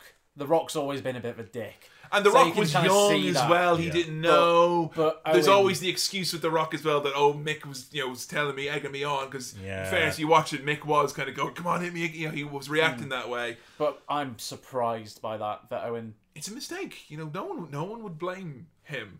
You know it ha- No. it happened. It was really unfortunate. It was like you know a, a, a terrible error in judgment. But the reality was is that that's something that surely I think here you go to a, someone if you've made a mistake like that. I think it's quite a human thing that like it's almost ironic that like the the bigger your accident or the bigger your fuck up was, the more horrible the mistake was, the harder it is for you to like look someone in the eye and say, "I'm really sorry that I did that to you." I just like- kind of hope it goes away. Yeah, that, Which I, I think, think, Owen was embarrassed and he was too scared. And like, obviously, Steve talked to him twice about it earlier in the day. Like he expressed concerns. Mm-hmm. He's obviously Yeah, going to be mad. Apparently, also Steve went on to say because if you look at it, they do the shitty roll up and the ref counts three. And Owen, I guess instinctively, because it's a bad spot, you've got to protect it a little bit. Owen kicked out on the three in order to make it look a Like little he, less. he was going to get out, mm. yeah. Apparently, that hurt Steve enormously as well. Like he felt his neck like Oh, I in sorry, not hurt his feelings. It physically like, caused phys- more damage. physically, it like Really? he felt like a bolt through his Well, neck. that's just like- another bad judgment call. and, That's that- and Like, that's just fucking hell. another part of it that like Owen is like, oh my god, I've made this even worse. Like, That is really sad to, to think like because you know by by whatever estimation of it is from if you judge it from what your peers and your family and the people who love and care about you you know people always say he was a good man. Hmm. And you know it, it's I think it's worth bearing in mind that even good men and good women good people can still struggle and fuck up in that most human of ways Yeah. you know I, I find it hard to believe that Bret wouldn't have fucking got him by his ear and dragged him there. know, right? The type of person Bret is. Yeah. Bret was and like, the relationship they had that's the type of thing they would say to each yeah, other and like yeah that even Bret couldn't get him to go is, is is surprising as well. That is very interesting. It's just kind of, it's it's sad because it's like you know Owen Hart when he's like, oh, you don't want to talk about the dark stuff, but this is like another dark thing. Yeah. It's kind of like you know I mm. think people are even less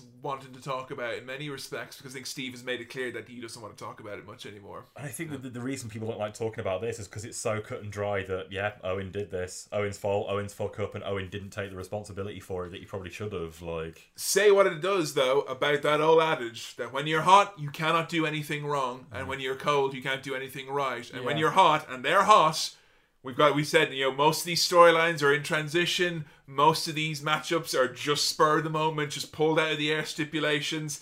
And the main guy has just had his neck broken, and we are still all gear bringing in this new era. This is happening. Yeah, No- nothing can stop this. Yeah. still not hit our full stride yet. I mean that, that that's the, that's the problem as well with with with just throwing shit together. Yeah, Because that's exactly what happened to Owen when he died. yeah. It was something thrown together at the last minute, Yeah. stipulation, and you know, you need they need to be more thought out. Yeah, I, I just They need to have a plan instead of just throwing this shit together. it, it was a, it was shocking to me how much by surprise as well it, it was taken them when a performer was was hurt and injured it mm-hmm. was like you know it feels like now in wrestling if someone's going to get hurt they almost preempt it like they know they've got the the guys there with the gloves straight away the, the med team ready to go Every night, like, you know, checking beforehand afterwards. Daniel Bryan has to do fucking ten Sudoku or whatever the fuck it is. You know, it's they're they're belt and braces now, and they are flying by the skin of their teeth in 1997. Mm-hmm. There's no other way for us. This is not a publicly traded company. No. no. Main event time, Here we go. and the air has been taken out of the arena. You could say because the crowd. I think the crowd knows what they've seen. Yes, but uh, you know what? I will say to the crowd's credit that like that finish, no matter who you are, you can tell something was bad mm. because it's a great match. All systems go, they're firing all cylinders, and then suddenly Austin's lying down for ages, and we get this awful roll up. But when Austin is on his feet and he somehow fucking raises the belt over his head, which good god, how did he do that? The crowd give a giant pop, like they are still Yeah. incredibly respectful of this guy. Like, Yeah. that but- happens with so many people tonight where the crowd are just like un unabashed. We love you. Yeah. We fucking Yeah. get you. We're here supporting you. There, there's a part of me that thinks that the modern audience would kind of boost. They would not see something has happened Yeah. Yeah. and see a schmozzy finish and boo. oh, this is Boom. rubbish Very- very- booking. Restart the match. Yeah, Yeah. that's a very Restart the that- that's, match. that's how I feel like a, a lot of modern audiences would react to that same thing if that happened to like today. I think it it's, it says a lot about the relationship between the audience and the, the wrestlers nowadays. Plus, and- they've not seen any wrestling in ages. They're excited to be there because they're back because of the tax. That's, all, that's actually very true. that is true. very true. these are these It's people their are first very opportunity in a long time without having to travel to Philly or like New York. We've we've got so many great crowds in these shows recently. If you Yeah. really Yeah. think about it, you know, man, the WWF was getting good crowds, and it's not just comped tickets of people who are getting free beer and a free fucking sandwich because you're going to Nitro. These people who are genuinely supporting the show and Big loving the characters. Main event time The Undertaker, the World Wrestling Federation champion and part time performer, taking on Bret the Hitman Hart. The special guest referee is Shawn Michaels. If Bret does not win the championship, he will no longer wrestle in America. And if Shawn Michaels shows bias towards anyone, I'm gonna move to Halifax. Bret the Hitman Hart and his Hart Foundation have been on a colossal roll in the WWF. But has the Hitman's patriotism led to insolence and overconfidence? Thank you for letting me still be your hero. If I don't come to Canada with that World Wrestling Federation Championship belt, I will never, ever wrestle on American soil ever again. And that is a promise. You said that if you don't win the World Wrestling Federation Championship at SummerSlam, you'll never again wrestle on American soil. That's what you said. The most awesome force in the history of the World Wrestling Federation stands in Bret Hart's way. A phenom whose tenacity and vengeance has overcome every obstacle faced. A man who proudly carries the torch of distinction, the WWF title. But in the largest spectacle of the summer, the Hitman will confront much, much more. The Undertaker and Bret the Hitman Hart for the World Wrestling Federation Championship, and I will be the special referee. If I lean towards the Undertaker's side, I also will not be able to wrestle in the United States. You got no right to be a referee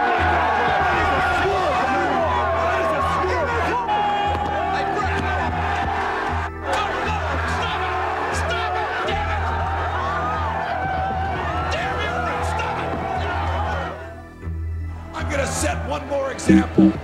And that and the Patriot, you're gonna just be one more name that I'm gonna add on to a list of Americans that I'm gonna flush down the toilet. You know, he comes out here and he talks about how he stands for everything that's right, and he jumps a guy while the national anthem's playing. Oh! And the official knocked down as well. The Hitman Bret Hart. The referee with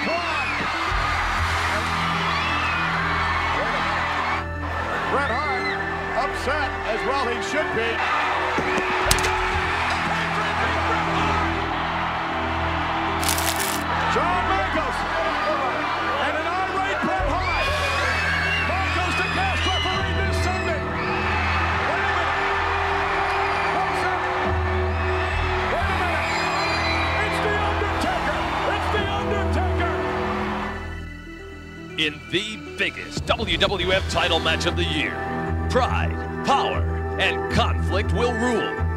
If the dark side prevails, a fallen idol will face exile. And if this man has his way, that possibility will become reality. Todd recaps this. We got some rows between Canada and the US of A.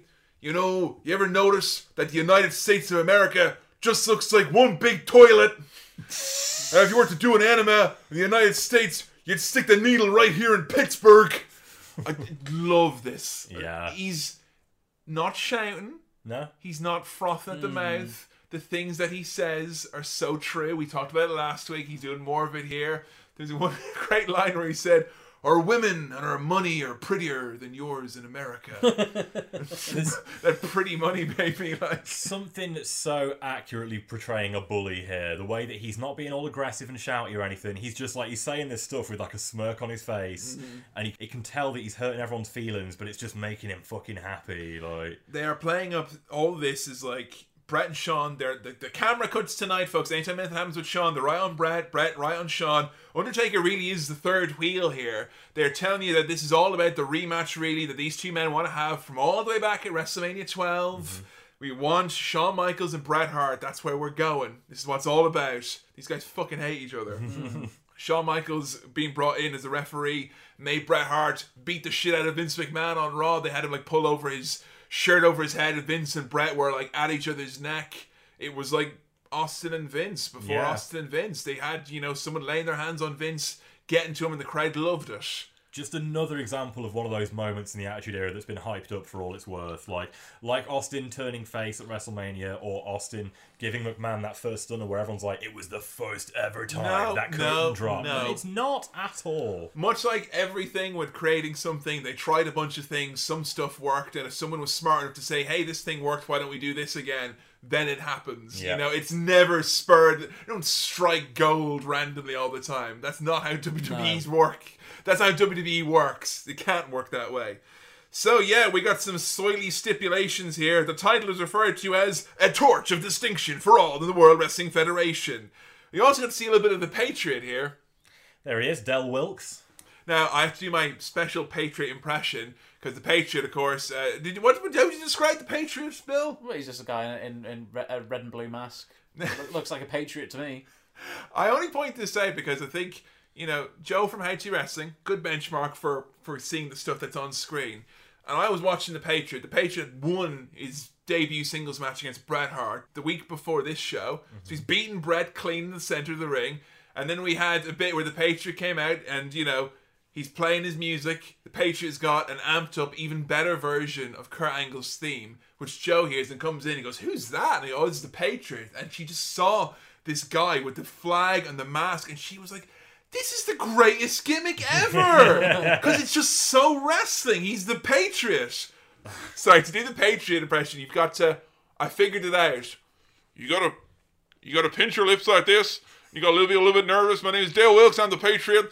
I'm here to say, folks, that I love the red, white, and blue, and I'm here to support anyone who's patriotic of their country. You know that country. I'd have to be mad. Uh, the great Canadian Patriots here. I really respect them. Uh, please don't, please don't make me wrestle. I'm very nervous.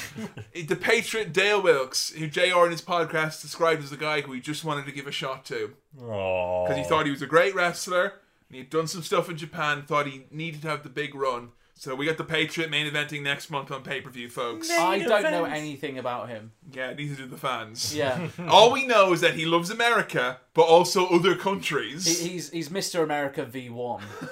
So he's definitely not Hulk Hogan. Yeah, he's definitely dude. not Hulk Hogan. if he's gonna make a Bret Hart, you know, do a lie detector test, like, is it true that you pleasure yourself to the Mae Youngs of this world? No, that's false. so, uh, Undertaker's been coasting here, not really showing up much on Rise with that Psycho Sid deal going on. Yeah. I don't know if Sid needs a second in softball this season in Arkansas, but uh, right, uh, they do not mention at all in the run up to this one, despite the fact it is the main storyline hanging over the champion of the world's heads.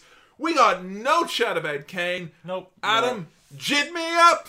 We got no Down and jid me up and never stop, never stop. You make a grown man jid. you make a grown man jid.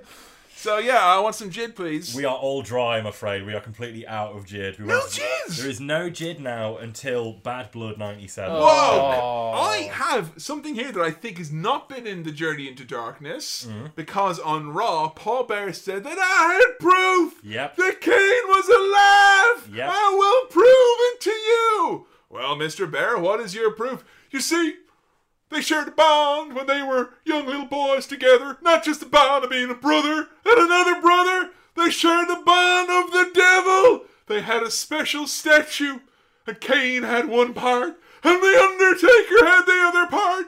And I have here for you Kane's part of the talisman. It has been charred by the fires of the Undertaker. It's half of a Grim Reaper statue. That's right. Is that in Jids? Nope, it's not. Oh! But also, yeah, that, that everything that Paul said, therefore Kane equals alive. Like Yeah! that's his Yeah. evidence. and Vince was like, what do you mean? Kane, we need proof that Kane's alive. And he's literally shaking this charred mm. piece of wood going, what do you mean? I've got it right here. He's alive. Bye. You're a murderer. He's in his care though already. Yeah. Like if we- well in the cave, if he's in his care, so he has he has he can just go down the road because he's isn't at this point. I think Kane is in a hotel room all chemicaled up, isn't Are he? you saying that Paul, to get proof that Kane is alive, should just go and get Kane? Yeah. No, because okay, so we haven't got any jid, but we can do some speculative jid. Okay. Okay, let's speculate. Let's play, play a little sting for speculative Please, jid. speculative Jids. So I'm reckoning right now that Kane, because obviously the, the quickest way to prove that Kane is alive would be to bring him out. Here Yeah. he is. Duh. I think the reason why Paul can't do that is because Kane has had his throat crushed by Gene Snitsky during one of his many cell-based brawls. Right. So Kane's on the shelf temporarily because of that melee with Snitsky. I reckon that in Wasn't the his meantime, fault. I think I reckon Paul Grimm to sort of keep himself occupied is probably R and Ding the cane flavour of the Ben and Jerry's ice cream Yeah. right now, like working on the Okay. little cinnamon flavoured caskets or what have you. And Mark, now with no Paul Bearer to sort of guide him or steer the ship or anything, we got a little hint of this in the the book. I reckon he's walking around twenty four seven, dressed like the Taker with the belt on. But he's got no one to handle his travel and stuff, like his Well, that's actual it. manager. Now Can he you doesn't make have dinner for me? Paul Bearer's not booking his travel, and Undertaker just spent his money on that nice new hat that he's got. Ah. so he's wandering around aimlessly. Like With a look on his face which seems to say, Look at me, Undertaker, and my new hat. now, if anyone out there isn't happy with that speculative jit, I'll say take it up with Michael Chiappetta because Yeah, I believe seriously. that was exactly on par with the standard of the book. I think that's what Long Island Ice Chi would have wanted, Adam. Uh, some quotes from Paul Bear about no one believing Kane is alive in the build up to this one. You wouldn't believe how disfigured he is. Well, we have to see it to believe it, I guess. Some of him is charged because of all the skin grafts, and some of him is okay. Some of it looks no worse than really bad sunburns. So tell me, is this like. Is he in on this now? Is that what this is? Because yeah, we know they're psychological. Is he like right? uh, We know he's going to hurt the doctors. You know, the doctors. He try to tell him that he's actually burned. Don't forget, he did have some mild scarring, like sunburn. And also, Paul Bearer invented a chemical that can heal facial burns. That's, how, that's how he got rid of his own oh. facial burns, if you remember, Of remember. course. I think I, I I think what we have with Kane is that you know his his physical burns were cured, but he he has a dysmorphia. Are you basically saying that Oh. even though the literal fire was quenched, the metaphorical Yeah. fire burns always? So, uh, so, ah. so I, I do think that Kane is it, it, it still believes like he looks in the mirror he is dysmorphic. Mm. He he sees the burns. He sees the ah. scars. No one else does, and Paul Bearer is saying. You know, going along with it because he thinks that's a way to placate him. I'm just 'Cause everyone else is saying, "No, you don't look like that," but he feels and he can physically see that he is. So Paul Bearer is saying, "No, I'm on your side. I agree with Yeah. you." So that's why Kane's with him. And the reason that Bearer is agreeing with him to placate him is because he's seen what happens when you tell him the truth. Like, Yes. The doctors tried to tell Kane that there's no scarring. Yeah. Those doctors that he had to hurt. Why are you Like- lying to me? Yeah. Do you think just because I feel like we've been doing a lot of tweaking, a lot of expansion, you know, bringing Jid to life, so to speak, you know, wake me up inside. I can't Jid up. And- go. Jid me! references going on. But Evanescence and Kill Switch in the last five minutes. Jid me from this nightmare. Stop it, Kevin. But I think we could write our own book now at this point. I think we could make some sort of omnibus. Like Yeah. if we take the original text and sort of Frankenstein it a bit, I reckon we and, could have and some fun. or or one when we pop in, we'd be in a different font because when the Adjera podcast writes Journey to Darkness, it's like Michael Chiappetta with the volume turned way up. Impact font yeah, we'll, Yeah, I we'll, guess so. we'll try impact. or see how we get bold impact because that means we're both impactful and bold. I would like the idea of using grunge, which is the name of the font from the Attitude Era for all the grunge you Ah. But when you print it at size 12 in a book, it would probably be completely illegible. oh, that'd be good. We don't have to really try very hard then, do we? we got an update on Steve Austin. He may be hurt badly, and he can't feel his hands, ladies and gentlemen. oh boy. How can you just drop that out there like that? Yeah. So flippantly. Maybe save that update for Raw, possibly. Like, As Shawn Michaels is coming out before the champion, King warns us that Shawn Michaels will do anything to make himself the center of attention. He wants to be back in the title picture. He thinks this is all a ruse. Shawn just wants to be main event. And Shawn proves it by having the biggest ref pyro ever. I love that. WCW p- pyro that they Yeah. bring out for the ref. Michael Buffer intro for Yeah. referee. Uh, I did like the line with Jared was like, "Oh, the refs are going to want pyro now. I'm going to get a Roman candle for Earl Hebner." with Bret, he demands the national anthem to be played at the start. This is not the first time Bret does this. There's a few times where it's like, "Play the Canadian national anthem," and Bret will stand there quietly facing the Titantron. And then one time where Austin like interrupted and beat everyone up with chairs as they're looking at the at the Titantron for the, the national anthem. But I was really surprised from the American audience. They were actually pretty damn respectful Yeah. on both Yeah. occasions, both on Raw and here. They were like, someone's national anthem is playing, shh, and they all were quiet. Some most people sat down, some people booed, obviously, but it wasn't like. You know, I want to play the greatest national anthem, great leader, Adolf Hitler, play the Nazi regime one more time, Baba. Like, there was none of that. It wasn't Yeah. like they were going for, t- like, people were like, okay, he's doing it. We don't like it. Would that be the same now? If we had someone doing the, you know, Canada sucks, play the Canadian national anthem. No, I feel like crowds these days are even more sort of open-minded and liberal. That I think they'd be even less likely to engage in such blatant xenophobia. Yeah, I like think they that. wouldn't care for, for that. No, like, they'd probably yeah, go yeah. quiet out of awkwardness, not out of But it. They feels did, like it, they- they did it for Rusev though. People really didn't get behind. But like, did, did people ever boo the national anthem? Yeah. that Did they really? Yeah, They, booed yeah. the, they? they used to do the Russian national anthem. Oh, okay. I do not remember that. But they used to accompany with imagery of Putin on a horse, which no, Yeah. no one can handle. Really, That's so- different. that is, too much to handle. That is that's propaganda right there. You can't ride a horse, Putin. If Bret Hart had them play the Canadian national anthem whilst a slideshow of Justin Trudeau in blackface was playing Ah, on the okay. Boo. then you get the boos. like- Hey, I don't know what you guys are talking. In Canada, we ain't racist.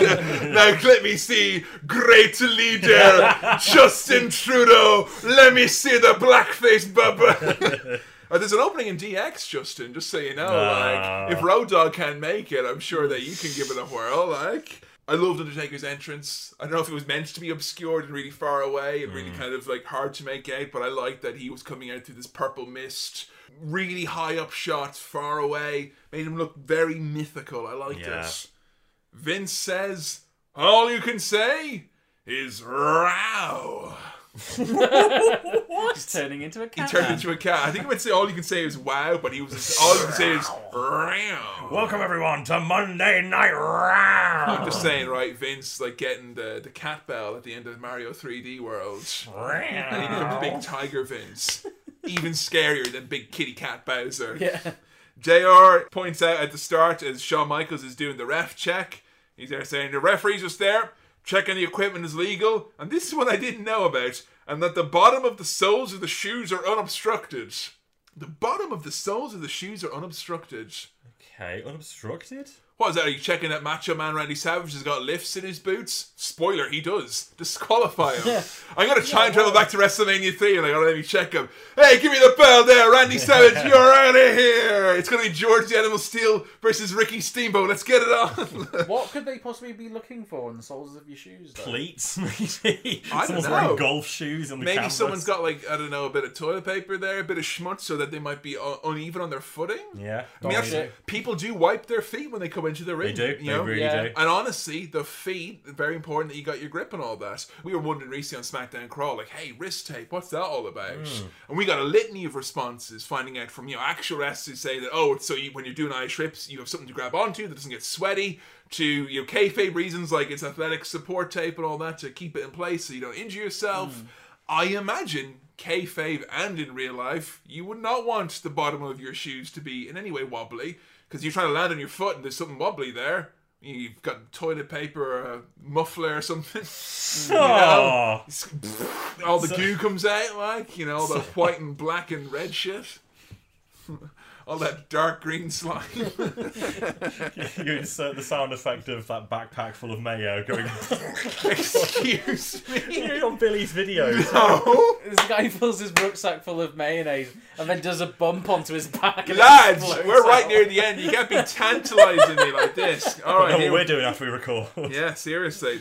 Bret poses with the belt at the start, hits Taker with it. Bret is working straight up underdog heel, and I love it.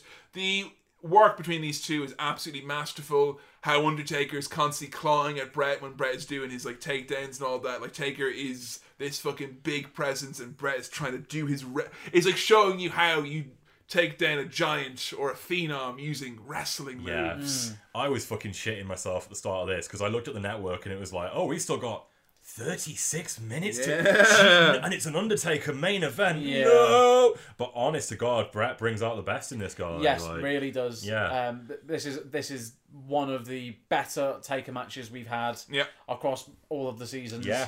Yeah. And that's because Bret has is making him do something different. And I love Shawn Michaels in this role as referee. He's so Yeah, good. His facial expressions, the way he shows frustration with Bret, the way he shows fear with The Undertaker, the way that he kind of.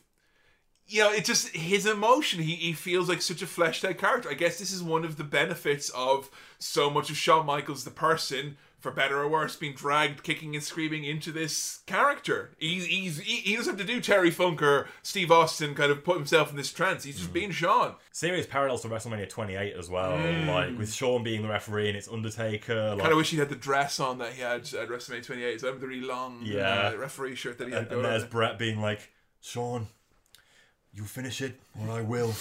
you finish it, Shawn, or or I will.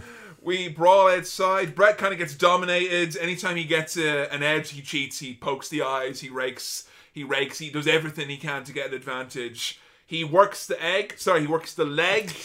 you get the figure four, and then Paul Bear comes out.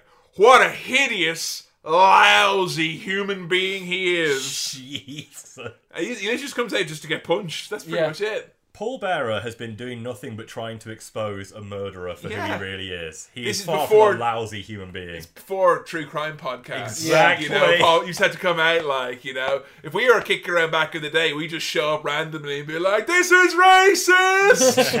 it's problematic! we got a figure four in the post. Bret and Shawn reaching a boiling point here now. Hart Foundation show up, and this is great. Now Shawn is he is a good ref up to this point. Yeah. But they do a much better job than normal of showing. Like Shawn's like, right, Hart Foundation, get the fuck out of here. And he's just literally making sure they're gone. Yeah. And right behind them, you know, all shit's going on. You Bret's know? getting the pin and Shawn's not there to count it. Like So good. We get in this match our second half of the grunt of the night. Ooh. This is a tag team grunt as well. Bret leaps into the Undertaker and Undertaker catches him with a bear hook. I love that. Such a good There's spot. another time he can't catch them by the throat as well, off Oh, the yeah. ropes, just brings them back. They're so fucking physical with each other. But he catches him in the bear hug, and while Bret jumps, he goes, Apparently- "Yo!" And Taker. when Taker grabs him, he's like, "Blip!" and they they sort of harmonize in the middle. There, Is that like- Bret's first grunt? I think it might be. You know, Wow, because Bret's usually he's notoriously silent in the ring. He's it's very, very quiet downside man. to Bret. He's not a very verbal hmm. performer, and I like mouthing off and noises. that's at two hours, twenty minutes, ten seconds. Excellent. Get some roll ups, kick outs. The crowd are getting really hot now. This is this is one of these great moments. You watch the match where, you know, the crowd are already there and you know their best stuff is yet to come. They've got some rabbits in the hat still. Bret is uh, doing a bit of flipping off here now. Um, Yeah. Pretty much doing Steve Austin's gimmick. We mentioned this before. Everyone's flipping the bird in 1997. I feel like there was a window of time where if everyone started doing it, then it would just become like a wrestling thing. Yeah. But it was a little too late, and it's already Austin's thing at this point. Like, Was it me reading too much into it that I thought they were dissing Hulk Hogan by doing around 96 leg drops in this match? no, I think that's probably fair. Yeah. Mm. I can imagine both these guys wanting to send a message to Hogan. We get some classic, by which I mean 2002 Undertaker here, him on his knees.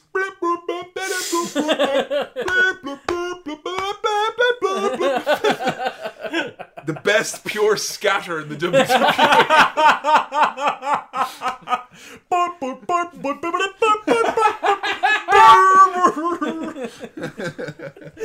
Dead man's world.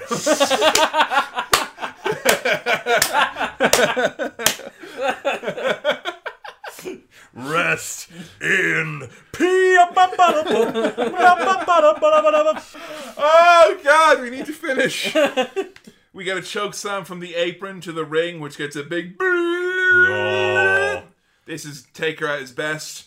Gets superplex. Taker collapses. Don't be doing a superplex on six foot ten Undertaker. He does it anyway. Fucking yikes. barely makes it over. Bret's just like, nope. I know my physics. I know that if I if I'm, I'm a fulcrum, you're a lever. We're going. Boom. Mm, yeah, you're technically correct. Yeah. Sharpshooter. Taker breaks it. Gets Hey. sent flying to the outside. Now JR screams, No one has ever broken the sharpshooter! No one has ever broken the sharpshooter!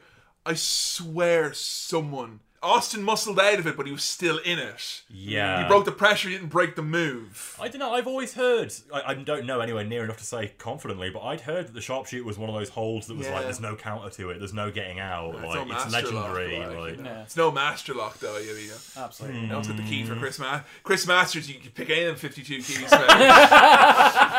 Good luck. That's the real master lock challenge. That's the real master. He's just there smiling like I can get this going for 51 more he weeks. master locked a tree out of the ground. Amazing. Don't forget, don't, don't forget when he did that when it when that Yeah, person that attacked house his on fire, No, wasn't it? when, no, when someone attacked his mother. That was it. And and then he pulled a tree out of the ground using the master lock and then threw it through a window. Wait. So he could get to him before the police could. You're talking about something that actually happened. Yeah. right? I thought it was a bit you were talking No, about. no, where Chris, he pulled ah, it Chris, out. Chris oh my god! mother was being held hostage, or it was, it was either his mother or it was a stranger. He pulled a literal tree out of the ground, threw it through a window to get at the guy because the police were being too slow. Fuck me! What an actual superhero! Sometimes the greatest wrestling things don't even happen in wrestling. Seriously. We get a ring post sharpshooter, which was better as a concept than it was as an actual move. I didn't think it worked. I think the ugliness of it lends itself to looking painful. If The Rock did that, I'd be like, yeah, good job. You know, that looks really, looks really like it. So, so the finish, this is beautiful. So Bret is knocked into Shawn. He's out. He hits Taker with a chair. And then we have Michaels has got the chair. He's like, what are you doing with this? Bret mouthing off, spits in Shawn's face. Shawn's like, you motherfucker. Goes to hit Bret. Bret ducks. Clocks Undertaker. Absolutely cataclysmic chair shot. Mm. So loud and perfect.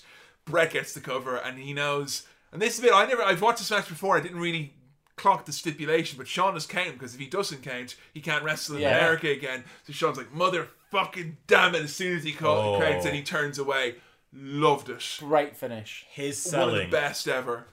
Shawn's selling of the count at the end there was fucking magnificent. Yeah. like, Proper for fuck's sake. yeah, legit, legit. like it almost felt like they went so hard WrestleMania 28 at the end it was just kind of like I was numb to it but that just felt like this was the perfect amount Mm. Yep. nice little bow on it there in the end and of course like with all great angles involving these very talented wrestlers the number one thing that happened as a result of this Shawn thought that Bret spit him with his phlegm on purpose and you noticed the spit was very thick. Yeah. Shawn thought Bret did that to embarrass him, and this was all set up to. to can you we have any No. fucking No. peace? There'd be literally, it doesn't matter if there was no phlegm and it was just a regular liquidy spit. There'd be something else. You're like- making magic. How Yeah. the fuck is this possible? Yeah. I Was don't this- was- get was it. Like, 'cause you just know that if the spit was like discussed beforehand that we're gonna do, but it, they were and then- they were gonna do it. and they yeah. were gonna do, and then then if Bret didn't do it, you know, he's like, why aren't you doing what you're supposed to be Trying to doing? Trying to make me expose look me. bad, Like, like- like, like, we think you, I'm too good to spit on. Is that it? Like Because you know that's what they do.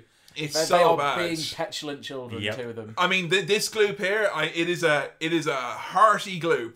Mm-hmm. This this fucking, and you know, we know when Bret wants to spit something with accuracy, you know, he fucking spit Vincent McMahon right in his pineal gland. He, he really can spit with accuracy. hard as well. It just like- goes all over Shawn's face. He tries to wipe it. He just fucking stretches it. It's fucking. Oh my god! It's it's bad news. I get being upset by that, but it's not on purpose. I just hate that. This is this is just 1957, like greatest finish ever, and then we're just talking about fucking bullshit between Yeah. two babies, Yeah. like, and one asshole sociopath who's pu- pushing their buttons. Yep, legit. Oh, and someone's neck is broken as well, by the way, folks. You know that's Uh, just- worry about that later. We've got serious problems to deal with here, Kevin. Bret and Shawn. And I mean, yeah, Bret obviously he wins. People are leaving en masse. Bret's holding the belt. This is like a real like downer ending for New Jersey. They're they're getting beaten traffic straight away. And JR just goes, There is no joy in East Rutherford, New Jersey tonight. Five time the world champion. Brilliant. Trash being thrown in the ring. Trash. And then we get Undertaker on the ramp as he's leaving. He looks back at Bret and he rolls his eyes back like the Undertaker would. but it just looks like he's like, ugh. this fucking guy. What a fucking wild pay per view. The ups, the downs, the politics, the drama. This is a company that is firing on all cylinders and falling apart at the same time, but going ever closer to the mountaintop. This is a rocket. That, this is the rocket shed at the end. This is the rocket cabin that Mr. Burns and, and Homer get into. Mm. It's fucking dangerous. People are going to get hurt. People are being hurt. It's not safe. It's not right. But they're going to get there in the Yeah, end. they'll get there. And once you've been through something like that with someone, brackets Bret Hart, you never want to see that person again. So yes, SummerSlam '97. I had a wild time with this one. Obviously, when we're watching a lot in your house shows, the longer pay-per-views can get a little bit. You know, it's a bit of a shock to watch a three-hour show. This was well paced. This was very easy to watch. Yeah, considering that we had one match that had someone who was, you know, clearly too hurt to compete properly, Pillman, and one match where someone got very hurt, I found this show going quite well, actually. Yeah. Yeah. Adam, thoughts on SummerSlam 97? It moved along at a good pace. It was a lot of clunky shit here, but honestly, like a lot of 97 stuff, it was very watchable, went by very, very fast. And honestly, the the neck injury did not throw the shadow over the show that I thought it would. Mm. I really did not think they'd come back from that with the main event. I was actually really surprised that people, like, it don't. It doesn't surprise you, but in some ways that people were thought, oh, we're going to skip this because of the neck break. Yeah. Because you know, I think a lot of people would find this very hard to watch. Yeah. You know, and it is a tough watch, and this was a very. I would not recommend watching the match itself. I don't know, you really. see, I think it was a really good match. Up until I- that point, it was a really solid match. It was great getting to see Austin and Owen work that kind of style. Like you say, with Owen being but there's so something like that. nasty, It's just so morbid, though. There's, that's unavoidable. Isn't That's it? it. You can't watch it. If you're sitting down to watch this match to see Austin's neck get broken, then you're watching it for entirely the wrong reasons. Like, Yeah, exactly. We've got a podcast here. What's your excuse, you fucking freak? Put this podcast down. Your thoughts on Uh, the show? Overall, really enjoyed it. The only matches I couldn't really get into were Pillman and Goldust, same as you, and then the Gang War. I even enjoyed LOD versus Slop the- Boys. against the slop the slop drops. Uh, and, It's my uh, favourite sweetie. It's Just- Slum Dropadil, it was- you know was, it. It was chaotic, but it was good chaotic. Yeah. I had a lot of fun watching that match. Not so much the the, the chaos of of the gang wars. Ah, Um, yes. But everything else, I really enjoyed. Everyone was, uh, did, did well tonight, in- including the Undertaker. I, you know, everyone, I was happy with this pay per view. So Undertaker, another standout performance for him on this uh, this one. Um, yes, but I don't think it's his. I don't think it's because of him. Well, yeah, Bret, Bret's in there. Yeah. not it? I mean, this was by far the best match of Taker's title defense. Oh yes. And that brings me on to match of the night MVP for me. Unquestionably, that match of the, that main event Yeah. is my match of the night. Bells and whistles. A big shout out, of course, to Mankind Dude Love against Triple H. That's a very special encounter as well. Great opener. Very rare to open with a cage match, and they made it work. Hmm. But man, that main event, masterpiece of storytelling. How about you guys? I'd say main event also for match of the night. Ho- Honestly, the the wrestling in Austin and Owen, I think, was the best wrestling of the evening. I think the, the, the in ring action they had was better than anything else on the card. But as an actual match with a good story and a good finish, definitely the main event. Hmm. MVP, I'm gonna special mention to Shawn Michaels because honestly, this is like worst Shawn in terms of his attitude and his ego. And he actually did a really good job tonight. He didn't Yeah. steal the spotlight. His- I'd say he's my MVP for that reason. Yeah. Because I told you I don't think I'd have been as concerned for him as I was. And, you know, we've had a lot of Shawn, but not really seen him wrestle or do a whole lot in this season so far.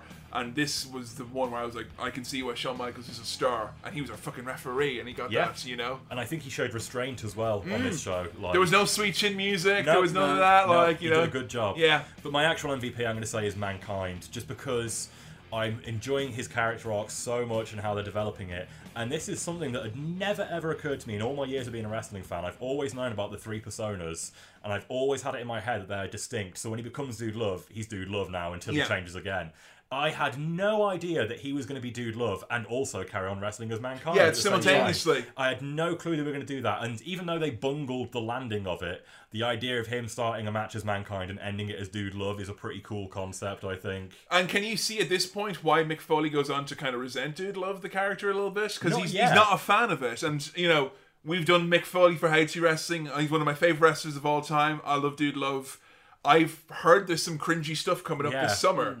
I've not seen it. I, mean, I don't only- get it yet, The no. only time I never didn't like Dude Love was when it's corporate Dude Love because it just Oh, doesn't. love that. it gonna doesn't, make- so doesn't weird. doesn't, doesn't make sense No. for a character to be corporate. But nothing about Breakdown 98 did. no, very true, very true. Bill, match of the night, MVP. What do you think? Match of the night. Special mention to the main event, but I'm going to give it to the opener. Oh, Uh, the, The the cage cage, match, match. I. I loved every second of the cage match.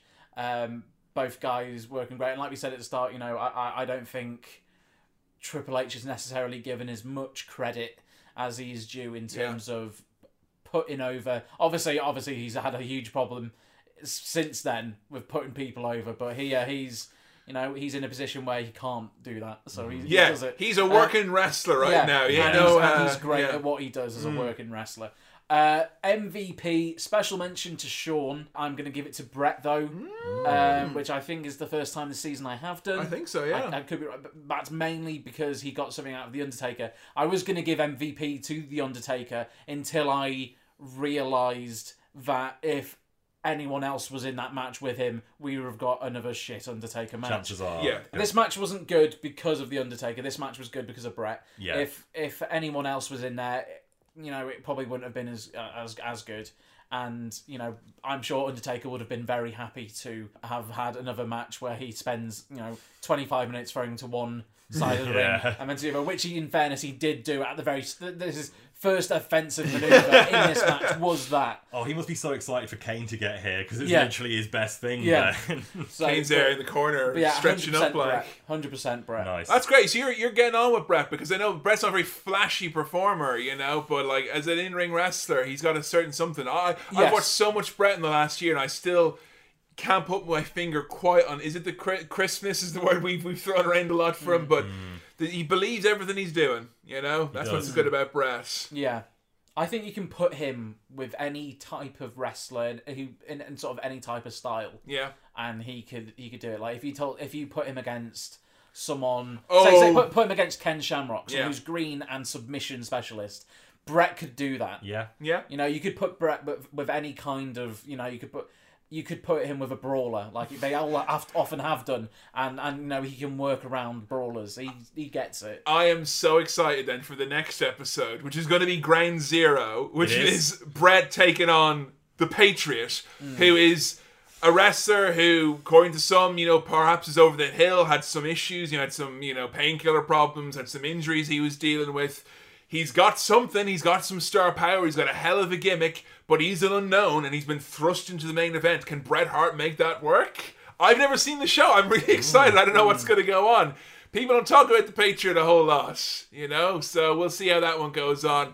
Hey, thank you so much for listening to this episode of the Attitude Era podcast. And as always, if you're listening on SoundCloud, iTunes, or on Stitcher, make sure you're leaving a rating or review. Wherever you get your podcast, make sure you let people know what you think. And if you enjoy the show, let someone know in your life who may enjoy the Attitude Era podcast. If you head over to facebook.com forward slash Attitude Era podcast, you will find we have a whole selection of videos of clips from favourite episodes, clips from old episodes, new episodes, and clips from SmackDown Crawl content on Patreon.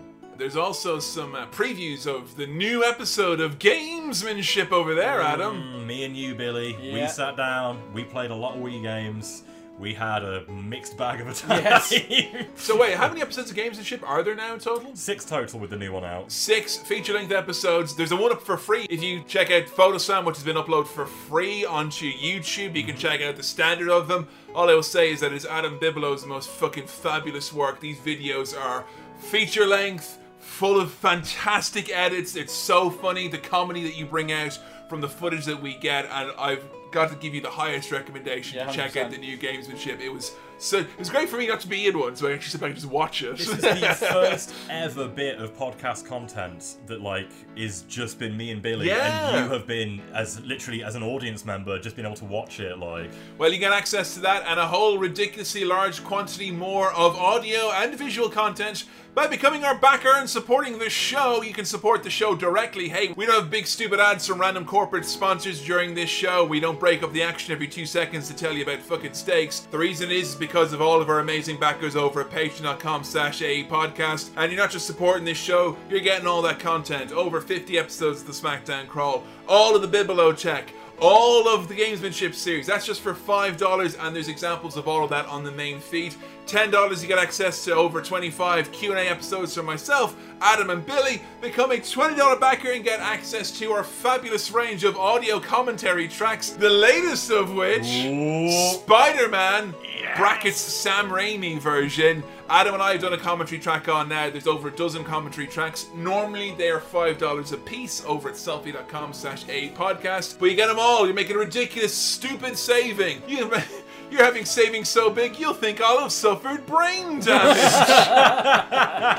and if, if you are a fan or a supporter and you've got your own independent project, you've got a website, a book, a product, a podcast, a YouTube, whatever it is, and you want to share it with the Glagate community, head over to patreon.com slash a podcast, and we can, of course, have you always sponsor the caption contest. And also, if you want to represent the podcast, support us, and show off at your local wrestling show with a nice bit of AE podcast merch, hey, go to teespring.com forward slash AE podcast and you will find a nice selection of our designs in various colours. If you are a fancier of the finest stuff and things, head on over to matthewsbotchamedia.com.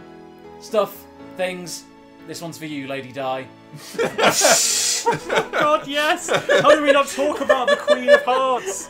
Oh man, let's put a right somber tone on the end of this. Okay, guys, well, let's put out the candle in the wind, and we'll see you next time. It's a goodbye from me, Kevin. Me, Adam. And me, the ghost of Princess For Diana. fuck's sake! Say goodbye properly! and me, Billy. I will see you next time on the Attitude Era podcast. I warned you! I warned you!